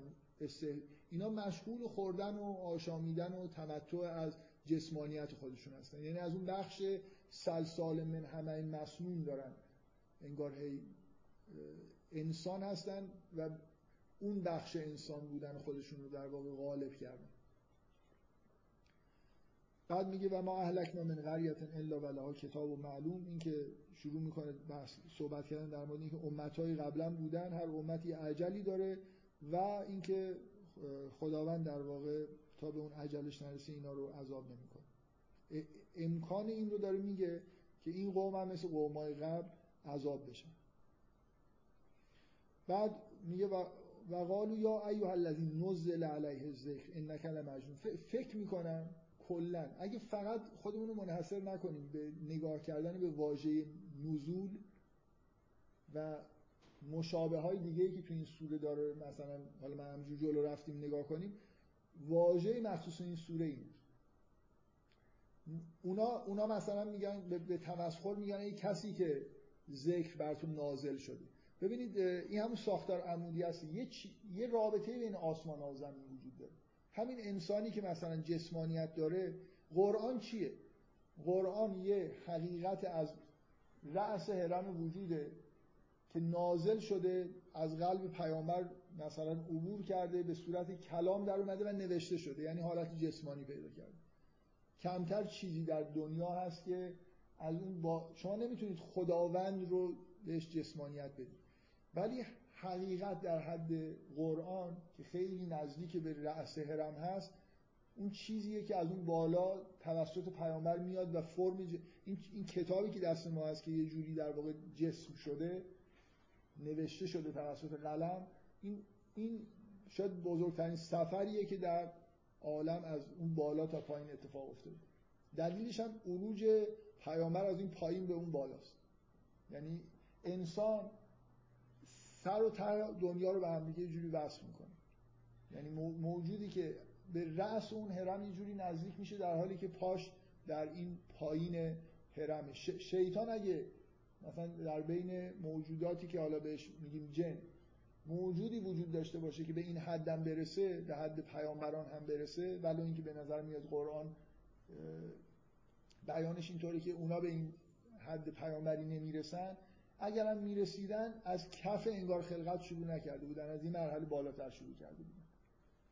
و انسان موجودیه که این نزول قرآن رو در واقع یه جوری به ارمغان میاره در جهان، و این اتفاق مهمیه که یه چیزی از اون بالا به حالت جسمانی در میاد. بنابراین این سوره شروع میشه با گفتن این که تلک آیات الکتاب و قرآن مبین، اشاره به همین قرآنی که نازل شده، اشاره به این که در قلب این آدمایی که شما میبینید که مشغول خوردن و تمتع از جسمانیت خودشون هستن، جرقه‌های دوست داشتن اینکه مسلم باشن و اهل حق باشن وجود داره. در پست‌ترین آدما هم خودشون روح الهی گاهگداری تجلی میکنه. و بعد ادعایی که اونا میکنن در مقابل خدا، در مقابل پیامبر، این که میگن که تو مجنونی، یا ایها الذین نزل علیه الذکر انک لمجنون، بهش میگن که چرا ملائکه نمیان از آسمان به زمین که ما اینا رو ببینیم.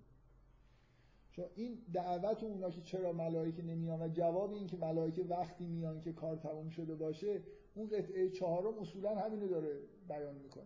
قطعه چهارم جواب اینه. یه مورد ببینید وقتی ملائکه میان چی میشه؟ ملائکه نمیان شما رو راهنمایی بکنن، پیامبران میان شما رو راهنمایی بکنن. ملائکه وقتی میان که دیگه کار تموم شده و قرار عذاب نازل بشه. این جواب کوتاهی که اینجا داده میشه. ببین باز ملائکه واژه نزول در موردشون به کار میره. اصلا یه خود دقت بکنید دیگه، این واژه نزول که یکی از واژه‌های کلیدی قرآنه هیچ معنی نداره به غیر از اینکه خلقت یه محور عمودی از بالا و پایین داره. ملائکه بالا هستن، این آدمایی که این حرفا رو دارن میزنن پایین هستن، شیاطین خورده بالاترن، انگار آسمانی هست، زمینی هست به طور تمثیلی. در واقع این آسمان و زمینی که ما می‌بینیم وقتی میگیم تمثیلی، حقیقتی وجود داره و این فرم جسمانی در واقع اون حقیقته که ما داریم می‌بینیم. زمین انگار تجلی جسمانیته و این چیزی که در آسمان بالای سر ما هست تجلی اون مراتب روحانی و عروجیه که انسان میتونه طی بکنه. شما بارها در قرآن از اینو می‌بینید که عروج در آسمان‌ها مثلا یه جوری مثل در واقع رسیدن به معنویت و روحانیت ازش یاد میشه. ارسال رسول باز یه حرکت عمودی، انسان‌هایی که عروج میکنن به سمت آسمان انگار یه جوری توسط خداوند برگردانده میشن برای هدایت مردم. و کلن این قطعه اول به نظرم هیچ ابهام و سوالی در موردش وجود نداره. فقط کافیه این تو ذهنتون باشه که یه بخش عمده از محتوای این سوره اشاره به همین مسئله جسمانیت و تعارض در واقع این جسمانیت با روحانیت انسان. و میگه که لقد ارسلنا من قبل که فی شیع الاولین. این ارسال رسول در بین به اصطلاح فرقه‌های اول قبل از تو هم وجود داشته. ما یتیم من رسول الا کانوا به یستهزئون، که استهزام همیشه وجود داشته. کذالک نسلکه فی قلوب المجرمین لا یؤمنون به و قد خلت سنت الاولین. بعد میگه که ببینید آدمایی که محکوم به جسمانیت هستن اگه واقعا یه دری هم از آسمان باز بشه و اینا توش عروج بکنن هیچ فایده ای نداره. اینجوری نیست که این آدمی که محدود در جسمانیت خودشه و چیزی به غیر از جسمانیت نمیبینه رو نمیشه به زور بردش به آسمان. و فکر کنید که به آسمان رفتنش اگه دری از آسمان باز بشه، این مناسبت این تمثیل با کل این سوره اینه که همش در واقع حرف اینجا همینه. یه چیزایی از آسمان نازل میشه و قرار آدما به سمت آسمان انگار عروج بکنن. این آدمی که در جسمانیت خودش دیر افتاده و فقط داره میخوره و تمتع جسمانی داره، رفتن جسمش واقعا در باز بکنید و جسمش رو به آسمان ببریدن به هیچ حقیقتی نمیرسه. عروج جسمانی نمیتونه در واقع یه جوری انگار اینا رو به جایی برسونه. بعد حالا این قسمت دوم، ببینید باز قسمت دوم درسته که کنتراست داره با قسمت اول به دلیل اینکه طبیعت رو در مقابل جامعه انسانی داره نشون میده، ولی باز بیشترین چیزی که روش داره تاکید میشه اینه که شما طبیعت رو دارید میبینید و اینکه توی این طبیعت یه چیزایی از آسمان به زمین میاد، یه چیزایی از زمین به آسمان میره. آسمان رو در مقابل زمین دارید میبینید، نه فقط مثلا فرض کنید گیاها رو ببینید یا نعمت‌های زمینی رو ببینید. بیشتر در واقع طبیعت رو به عنوان رابطه بین آسمان و زمین دارید میبینید. آسمانی هست که درش یه چیزهای زینت داده شده و در مقابلش یه زمینی هست که امتداد پیدا کرده، درش کوه‌هایی این رو تثبیت کردن و درش گیاهانی رویاندیم که اینا در واقع معایش مردم هست و رزق مردم. اول آسمان رو می‌بینید، بعد زمین و بعد موجوداتی که انگار میخوان به طور غیر مجاز از زمین به آسمان برن، از نفوذ کنن به آسمان و جلوشون گرفته میشه. اینکه در وقتی که آسمان رو نمایش میده و میگه و حفظناها من کل شیطان رجیم الا من استرق السمع فاتبعه شهاب مبین.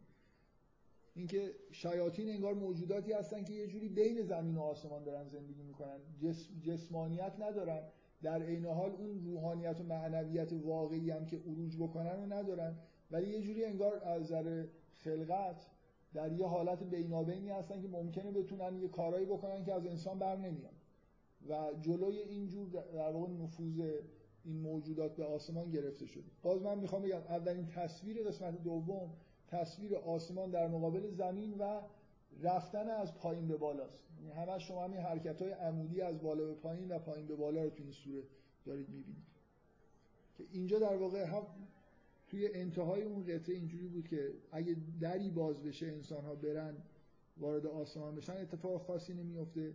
اینجا شما می‌بینید که این تلاش انگار رفتن غیر مجاز به آسمان از طرف شیاطین داره انجام میشه و ازش جلوگیری میشه. و بعد دوباره در ادامهش این به این آیه دقت کنید میگه و ان من شیء الا عندنا خزائنه و ان من شیء هیچ چیزی نیست الا عندنا خزائنه و ما ننزله الا به قدر معلوم. همه چیز انگار نازل داره میشه. من مجدد تأکید میکنم که اون واژه اصلی تو این سوره نزول، عروج و چیزهای مشابه این. حالا ممکنه بعضی از واژه‌های دیگه مثلا فرض کن واژه مثلا امترنا مثلا باریدن بازم از نوع مثلا اومدن یه چیزی از آسمان به زمین. کلا اون چیزی که تو این سوره در همه جا به طور مداوم داره تکرار میشه دیدن این رابطه‌های بین اینکه آسمانی هست، زمینی هست، یه آسمان معنوی هست، یه زمین جسمانی و رابطه‌هایی که بین اینا وجود داره. اینکه شیاطین انگار یه جوری حد واسطه بین این جسمانیت و اون روحانیت هستن، نه جسمانی هستن و نه روحانی، در حالی که انسان از جسمانیت خالص تا روحانیت همه چیزو داره و میتونه قرآن رو نازل بکنه، میتونه در واقع به بالاترین حد ممکن عروج بکنه. اینا چیزایی که هی مدام تو این سوره داره. به نظرم اگه اینا رو نبینی با محتوای سوره خیلی شاید نتونید ارتباط عمیقی برقرار بکنید. ما اینو خیلی شنیدیم و شاید یه خورده به نظرمون حالت چیز داشته باشه، همین اینکه انسان از یه موجود دو قطبیه، ولی اینکه در قرآن یه سوره‌ای به صراحت داره به این دو قطبی بودن اشاره میکنه و تاکید میکنه. به هر حال من کلا دوست دارم که گاهگداری اینو تذکر بدم که خیلی از این معارفی که عرفا میگن و ممکنه استناد به قرآن نکرده باشن، حتی براشون بدیهی بوده گفتن، واقعا در قرآن شما میتونید به وضوح اینا رو ببینید که قرآن هم روی این چیزا تاکید میکنه. شاید همینطوری یه نفر بگه که آقا مثلا این حرفایی که میزنن که باید از جسمانیت دست برداشت و نمیدونم از احکام طبیعت دور شده و نمیدونم به معنویت رسید، کجای قرآنی همچین حرفی زده؟ خب من میگم تو سوره هجر این حرفو زده، تو داستان خلقت آدم این حرفو زده. اینکه کلا اون بخش جسمانی بخشیه که یه جوری باید انگار ازش فراتر رفت، نه اینکه کلا کنارش گذاشت. بعد دوباره آخرین تصویری که توی این سوره هستم نزول باران از آسمان به زمینه که حالا این یه تعارضی پیدا میکنه با یه جای دیگه. من برمیگردم به اینکه این آیه اینجا نقشی که بازی میکنه چیه. باز به هر حال باران دقیقاً اون روند طبیعی نازل شدن یه چیزی از آسمان به زمینه که مناسبت داشته که اینجا بهش اشاره بشه که نتیجهش در واقع رشد حیات توی زمین. بعد داستان خلقت انسان میاد با همون تأکید روی خلقت انسان، سه بار گفتن این که انسان از سلسال من حمأ مسنون و جن از یه چیزی خورد بالاتر من نار سموم در واقع خلق شده. در عین حال انسان از روح الهی درش دمیده شده و ملائکه برش سجده کردن و ابلیس این کارو نکرده که دیگه من حالا این قسمت رو نمیخوام خیلی وارد جزئیات بشم. فکر میکنم همون بحثی که کردم دفعه قبل کافی. ابلیس نکتهش در مورد اینکه سجده نمیکنه اینه که از چیز عالی تری خلق شده. و بذارید فقط یه نکته جالبی که اینجا هست، از خداوند فرصت میخواد، میگه قال رب فانذرنی الی یوم یبعثون قال فانک من المنذرین، میگه تو مهلت داده شدی الی یوم الوقت المعلوم، که خیلی صراحت نداره که این همون یوم یبعثون باشه، میگه تا یه روز معینی بهت فرصت داده شده. من این آیه رو میخوام روش تاکید بکنم. وقتی شیطان حرف میزنه میگه قال رب بما اغویتنی، میگه به این دلیل که منو گمراه کردی لازینن لهم فی الارض و لاغوینهم اجمعین. اولا به این فی الارض دقت بکنید. ارز همیشه باز به همون جنبه های جسمانی در زمین میگه همه چیزو براشون زینت میدن. اینو بذارید کنار این آیه که قبلش اومده که آسمان ها هم زینت دارن. خداوند آسمان ها رو زینت داده، شیطان میگه من زمین رو زینت میدم برای این موجودات، برای اینکه گمراهشون بکنم. این همینجوری یه تمثیلی در واقع در مورد این که انگار خدا قرآن رو میفرسته، معنویت رو، یه چیزایی از بالا رو داره سعی میکنه نظر شما رو به بالا جلب بکنه. شیطان داره افقی و حتی نه افقی، شما رو به پایین داره زینت هایی برای شما در ارض ایجاد میکنه. ولا اغوینهم اجمعین، و اینا رو همه رو گمراه میکنم. الا عبادک منهم المخلص، به غیر از بندگان تو که مخلص هستن. بعد خدا جواب میده، میگه قال هذا صراط علی مستقیم. خیلی آیه عجیبیه و شیطان باید متوجه این باشه که در واقع فریبی خیلی بیشتر از اون فکر می‌کرده خورده. میگه هذا صراط علی مستقیم، اصلا این همینه دیگه، تو اصلا همین کاری، تو راه راست رو انگار داری به مردم نشون میدی. اینکه خودت داری میگی که اونایی که مخلص هستن فقط آسیب نمیبینن، بنابراین تو مردم رو مجبور میکنی که مخلص بشن دیگه. همون که تو میگی که الا عبادک منهم المخلصین. قال هذا صراط علی مستقیم ان عبادی لیس لک علیهم سلطان الا من اتبعک من الغاوین. میگه بر بندگان من بر کسی سلطه نداری مگر اونی که از تبعیت بکنه. فرق بین حرفی که شیطان میزنه با خدا اینه که شیطان فکر میکنه که فقط عبادک منهم المخلصین، انسان ها عبد خدا نیستن به غیر از اونایی که عبادک منهم المخلصین، به اونا میگه عبادتو. خدا به همه میگه عبادو خودش. میگه خدا میگه که ان عبادی لیس، استثناء رو استثناء عباد نیستن، عباد همه عبادن، خدا اونایی که معصیت میکنن عباد خدا هستن. خدا اینجوری داره میگه ان عبادی لیس لک علیهم سلطان الا، از اون عباد من بر کسی چیز نداری به غیر از اونایی که از تو تبعیت میکنن. نوع استثناء کردن برعکس اون چیزی که شیطان میبینه. شیطان انگار همه انسان‌ها رو می‌بینی که دارن از من تبعیت می‌کنن الا یه عده بندگان خاصی که یه عده موجودات خاصی که بنده خدا هستن. خدا چیزی که می‌بینی اینه که همه بنده من هستن و کسی از تو تبعیت نمی‌کنه الا اونایی که این کار می‌کنن. بنابراین این توی عبد بودن اونایی که پیرو شیطان هستن هم شکی نیست. خدا اونا رو هم عبد خودش حساب می‌کنه. چون خود شیطان هم بدون اینکه بدونه عبد خداست دیگه. داره اینم حالا یه بازیه توی یه مرتبه بالاتره که شیطان نمی‌فهمه. فکر میکنه فهمیده که چه گمراهی پیدا کرده، ولی فهمید نه دیگه. قرآن که نازل شد شیطان تازه فهمید که عجب ماجرا پیچیده تر از اون بوده که فکر میکرد. خلاصه این قسمتش به نظرم بالا، چون جاهای دیگه به این صراحت توی داستان خلقت نیست، بد نبود که اینو بشه اشاره بکنم. بعدم جهنم و بهشت هم که چیزش میاد، به اصطلاح وصفش میاد، نکته خاصی توش نیست به غیر از به این آیه آخر قبل از اینکه به داستان ابراهیم برسید توجه بکنید که میگه نب عبادی انی انا الغفور الرحیم و ان عذابی هو العذاب العلیم.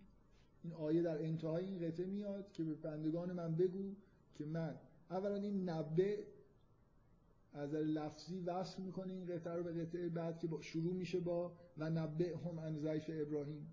این معمولا این چیزا تو قرآن هست، وقتی که یه محتوا داره عوض میشه یه واژه‌ای تکرار میشن، یه جوری اینا رو به هم دیگه میچسبونن و وصل میکنن. میگه نبئ عبادی انی انا الغفور الرحیم و ان عذابی هو العذاب العلیم، که این توی داستان بعدی شما میبینید که قسمت اولش در واقع رحمت خدا رو نسبت به ابراهیم، ملائکه میان، ملائکه فقط برای عذاب نمیان.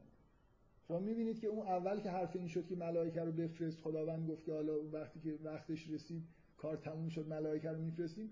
ملائکه که میان به یه کسی بشارت اسحاق رو دارن میدن، یه عده رو دارن نابود میکنن. اینکه خداوند غفور و رحیمه و ان عذابی هو العذاب العلیم. اینو در آمدن فرشته‌ها شما میبینید که بر یه عده‌ای در واقع غفران و رحمت نازل میشه، بر یه عده‌ای عذاب.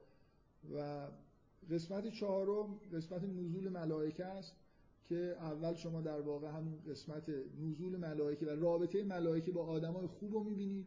اول میرن پیش ابراهیم، این اون چیزیه که خب باید باشه دیگه. اینا از همون نوع جنس آدمایی هستن که ملائکه براشون سجده کردن. و براشون بشارت میارن و همش این قسمت اول حرف رحمت و بشارت، این که کسی نباید از خداوند مایوس باشه و خدا غالبا من یغنط من رحمت ربه الا الضالون، این که کسی از رحمت خدا به غیر از گمراهان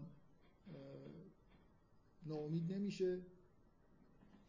بعد میگه قال فما خطبکم ایها المرسلون، شما برای چی اومدید؟ قالوا انا ارسلنا الی قوم مجرمین، اینا فرستاده شدن به سمت قوم مجرم.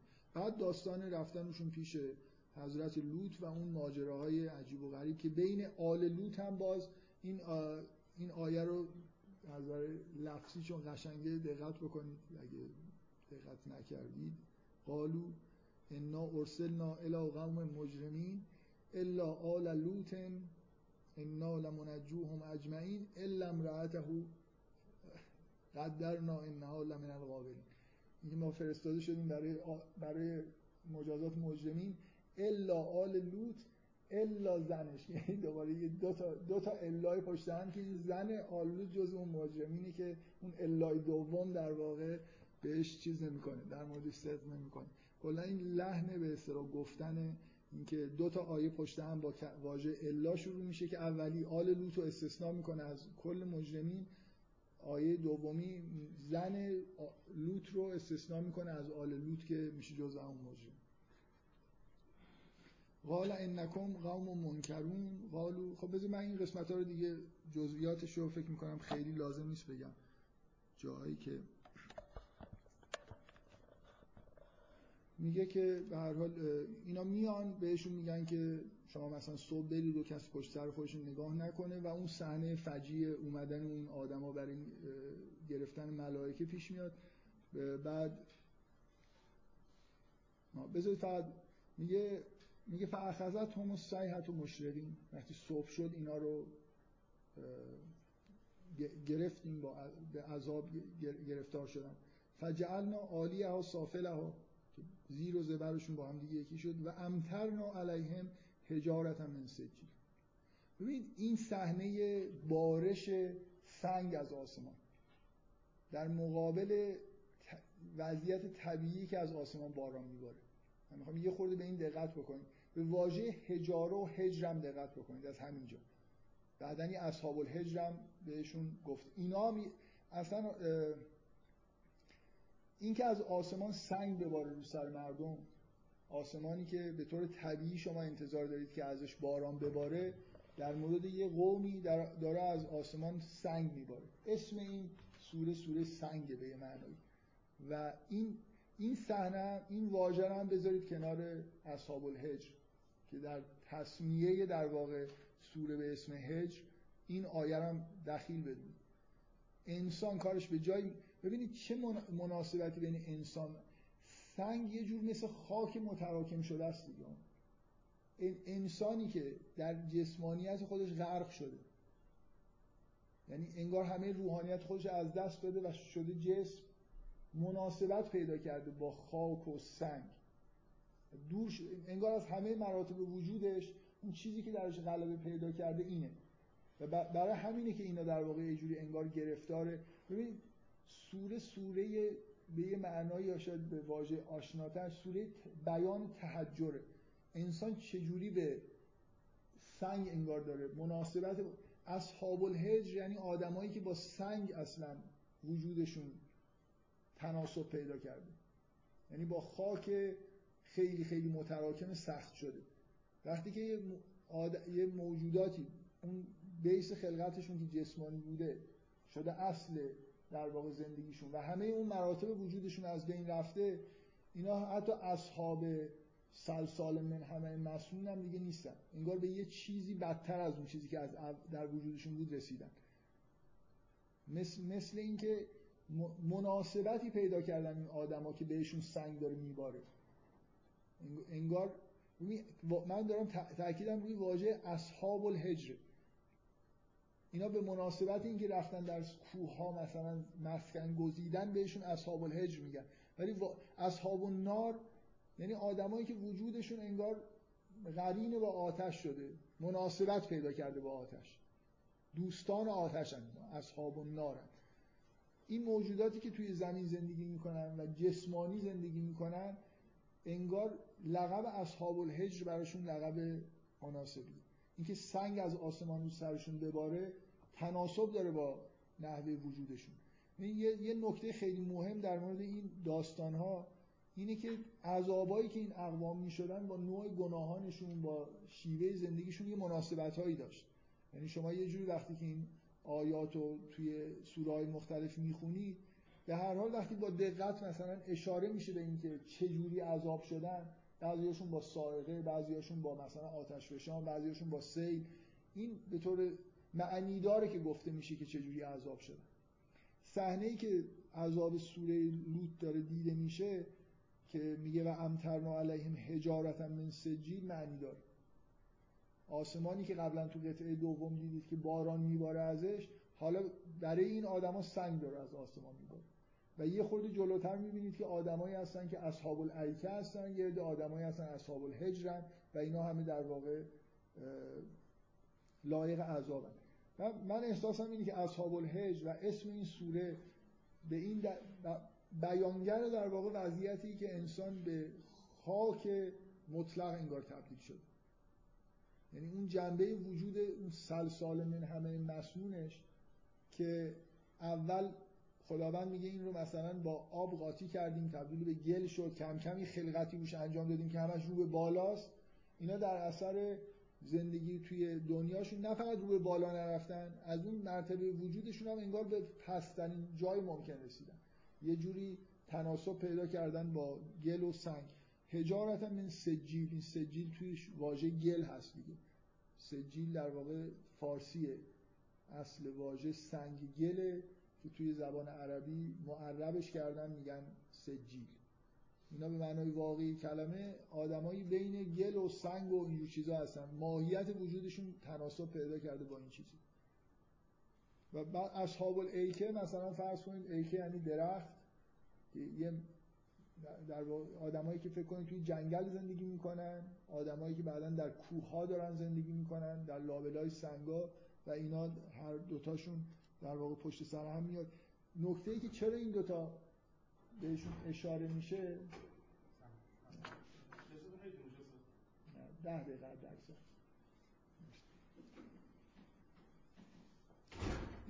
این دوتا قوم که نه به عنوان ثمود دیگه ازشون یاد میشه یا شاید مهم اینه که اون وصفیه که داره دنبال چیزش میاد، اصحاب الایکه و اصحاب الحجر، که یه جور در واقع تناسب وجودی اینا رو داره نشون میده.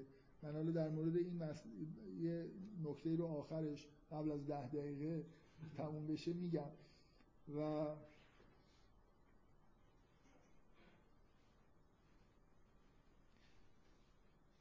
توی قطعه آخر بذارید تأکید روی نزول قرآنه، یعنی اون قسمت هایی که مربوط به پیغمبر میشه با این آیه شروع میشه که و ما خلقنا السماوات والارض و ما بینهما الا بالحق، اینکه آسمان ها و زمین رو به غیر از با حق خلق نکردیم، که باز این در واقع سماوات در مقابل زمین داره ذکر میشه و اینکه همش بر اساس حقه. و اینکه پیامبر داره یادآوری میشه که آتیناک سبعا من المثانی و القرآن العظیم. من از اینکه مفسرین کم و بیش تفاهم دارن که سبعا من المثانی طبق حالا روایات یا اشاراتی که خودشون میبینن به سوره حمد داره اشاره میکنه، خیلی خوشحالم. یعنی که فکر میکنم سوره حمد یه جوری انگار اصلا اینکه سوره حمد در کنار قرآن داره ذکر میشه، سبعا من المثانی و القرآن العظیم. من اولین جلسه که در مورد سوره بقره صحبت میشد سعی کردم بگم سوره حمد مثل آیه، مثل دعای قرائت قرآن میمونه. اول همه هر وقت قرآن رو باز میکنید انگار فاتحه الکتابه، کلید با خود کتاب به خود فرق داره دیگه. سوره حمد سوره‌ای که شما شروع میکنید خداوند رو ستایش میکنید، از خداوند هدایت میخواید و قرآن میخونید. این اول قرآن قرار گرفتنش یعنی معنیش این نیست که یه بار قرآن شروع میکنید، مثل نماز دیگه، شما در نماز قرار قرآن بخونید، سوره حمد رو میخونید، بعد یه قطعه از قرآن بخونید. حالا ما همیشه قل هو الله مثلا میخونیم، ولی قرار یه قطعه از قرآن بخونید. هم شروع قرائت قرآنه. اینکه توی این قسمت اصلا حمل یه چیزی جدای قرآن حتی داره ذکر میکنه، اینکه به تو سبعا من المثانی و القرآن العظیم دادیم. خب این خیلی برای من، اگه این تعبیر درست باشه که منظور از سبعا من المثانی سوره حمده، خیلی خوبه که من همینجوری فکر میکنم که سوره حمد اصلا یه جوری بگیم که سوره حمد و قرآن، این چیزی که دست ماست سوره حمد همراه با قرآن، فاتحه الکتاب همراه با کتاب. خب بذارید تو این 10 دقیقه من قسمت آخر، اینکه به چیزهایی که بهشون دادیم مثلا دقت نکنه، حالا خیلی من نکته خیلی خاصی نمی‌بینم که بخوام در موردش بحث بکنم. این پایان سوره است که به پیامبر در مورد اینکه این کسایی که استهزاء میکنن و اینا ما به اصطلاح تو رو محفوظ میکنیم و دستور به پیامبر که صبر بکنه و عبادت بکنه، به پایان طبیعی بر این سوره هست. من خیلی نکته خاصی در موردش ندارم بگم. بذارید فقط در مورد ببینید، من میخوام این مسئله اصحاب الحجر رو یه خورده در موردش صحبت بکنم. اول آدمی که خودش یه جوری وجودش با سنگ مناسبت پیدا کرده، میره تو کوه زندگی میکنه و کوه رو میکنه، این یه بحثه. یه بحث این که اینا احساس امنیت بهشون دست میده. ببینید من از اولش الان داشتم بحث میکردم، گفتم که انگار این سوره درباره تهجده. واژه خیلی خوبیه تهجد، برای این حالتی که ما در آدما می‌بینیم، آدم متحجر یعنی آدمی که هیچ اصلا حرف حالیش نمیشه دیگه، یه چیزایی انگار صلب شده، ذهنش دیگه هیچ پویایی نداره، شما نمیتونید چیزی بهش بگید قانعش بکنید، یه چیزایی رو مثل آدمی که حفظ کرده. و ببینید به نظر من این چیز عمیق اینجا است. اول این سوره با نمایش تهجد به معنای واقعی کلمه شروع میشه، آدمایی که حقیقت بهشون گفته میشه و هیچی نمیفهمن، مسخره میکنن. تهجد یعنی همین دیگه. تصویر ابتدایی سوره اینه که این آدما یه جور با همدیگه جمع شدن و که با همدیگه مسخره بازی در میارن و یه جوری نمیشه به داخل اینا نفوذ کرد. اینکه انسان از یه مرحله به بعد وقتی سقوط میکنه نفوذ ناپذیر میشه مثل سنگ. در قرآن از این واژه سنگ مثلا فرض کن در مورد قلب این آدما میگه که اینا قلبشون مثل سنگه، میگه بدتر از سنگ لااقل گاهی ازش آبی مثلا میجوشه. در سوره بقره در مورد این آدمایی که منکر هستن و در واقع حقیقت رو نمیبینن، در مورد کفار، حالا اونایی که در بنی اسرائیل بودن، این تمثیل به کار میره، میگه قلبشون مثل سنگ او اشد قسوه، حتی از سنگ سخت‌تر. بعد میگه که از سنگ گاهی چشمه‌ای میجوشه. اینکه این موجوداتی که شما این موجوداتی که در مقابل پیغمبر هستن دارن مسخره میکنن، واقعا انگار تبدیل به سنگ شده، وجودشون اصلا یه جوری در واقع دچار تهجر شدن. چه چیزی اضافه برای این وجود داره که اینا به دلیل در واقع غرق شدن تو جسمانیتشون به یه همچین بلایی دچار شدن؟ هیچ جور حق و حقیقت و معنویتی درشون نفوذ نمیکنه. ببینید یه مسئله خیلی مهم به نظر من که اینجا بهش اینجوری داره اشاره میشه اینه، این تهجر حس امنیت میاره، همونطوری که رفتن خونه کردن توی کوه حس امنیت میاره. آدمی که اوپن مایندده یه جوری کمتر احساس امنیت میکنه نسبت به آدمی که متهجر.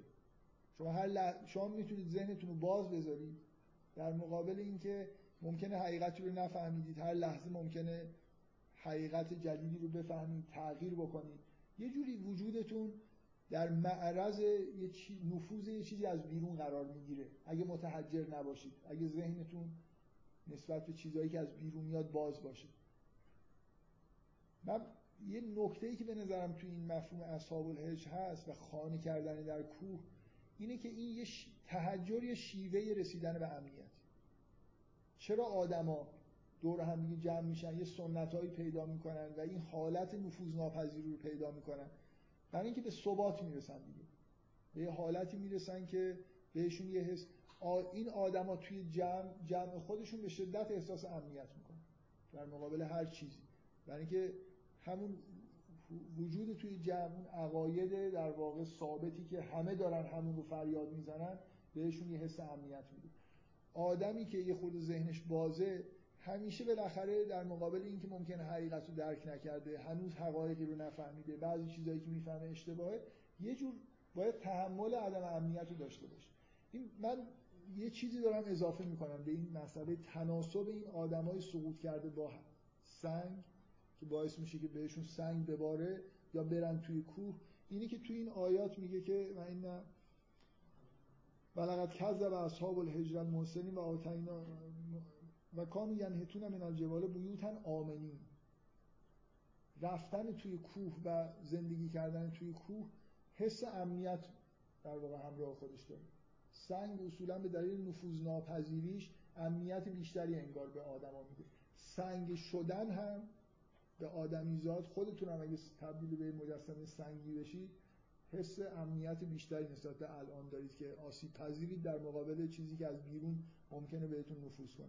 من مجددا بدون اینکه اصرار داشته باشم میخوام بگم که اسم سوره اسم خوبیه، یعنی به این اسم شما رو کنجکاو میکنه، به اون قسمتی توجه بکنید که شاید در نگاه اول اصلا نبینید که اون قسمت چیز مهمی. مسئله بارش سنگ به قوم لوط رو شاید نبینید. این اسم حداقل برخلاف دید اولی که آدم نسبت به سوره داره یه جایی رو داره برجسته میکنه که به نظر من جای خوبی از سوره است برای درک عمیق‌تر. من چند تا نکته داشتم دیگه 10 دقیقه با اجازهتون نگم، فکر میکنم بهتر. ببخشید نذاشتم کسی هم سوال بکنه.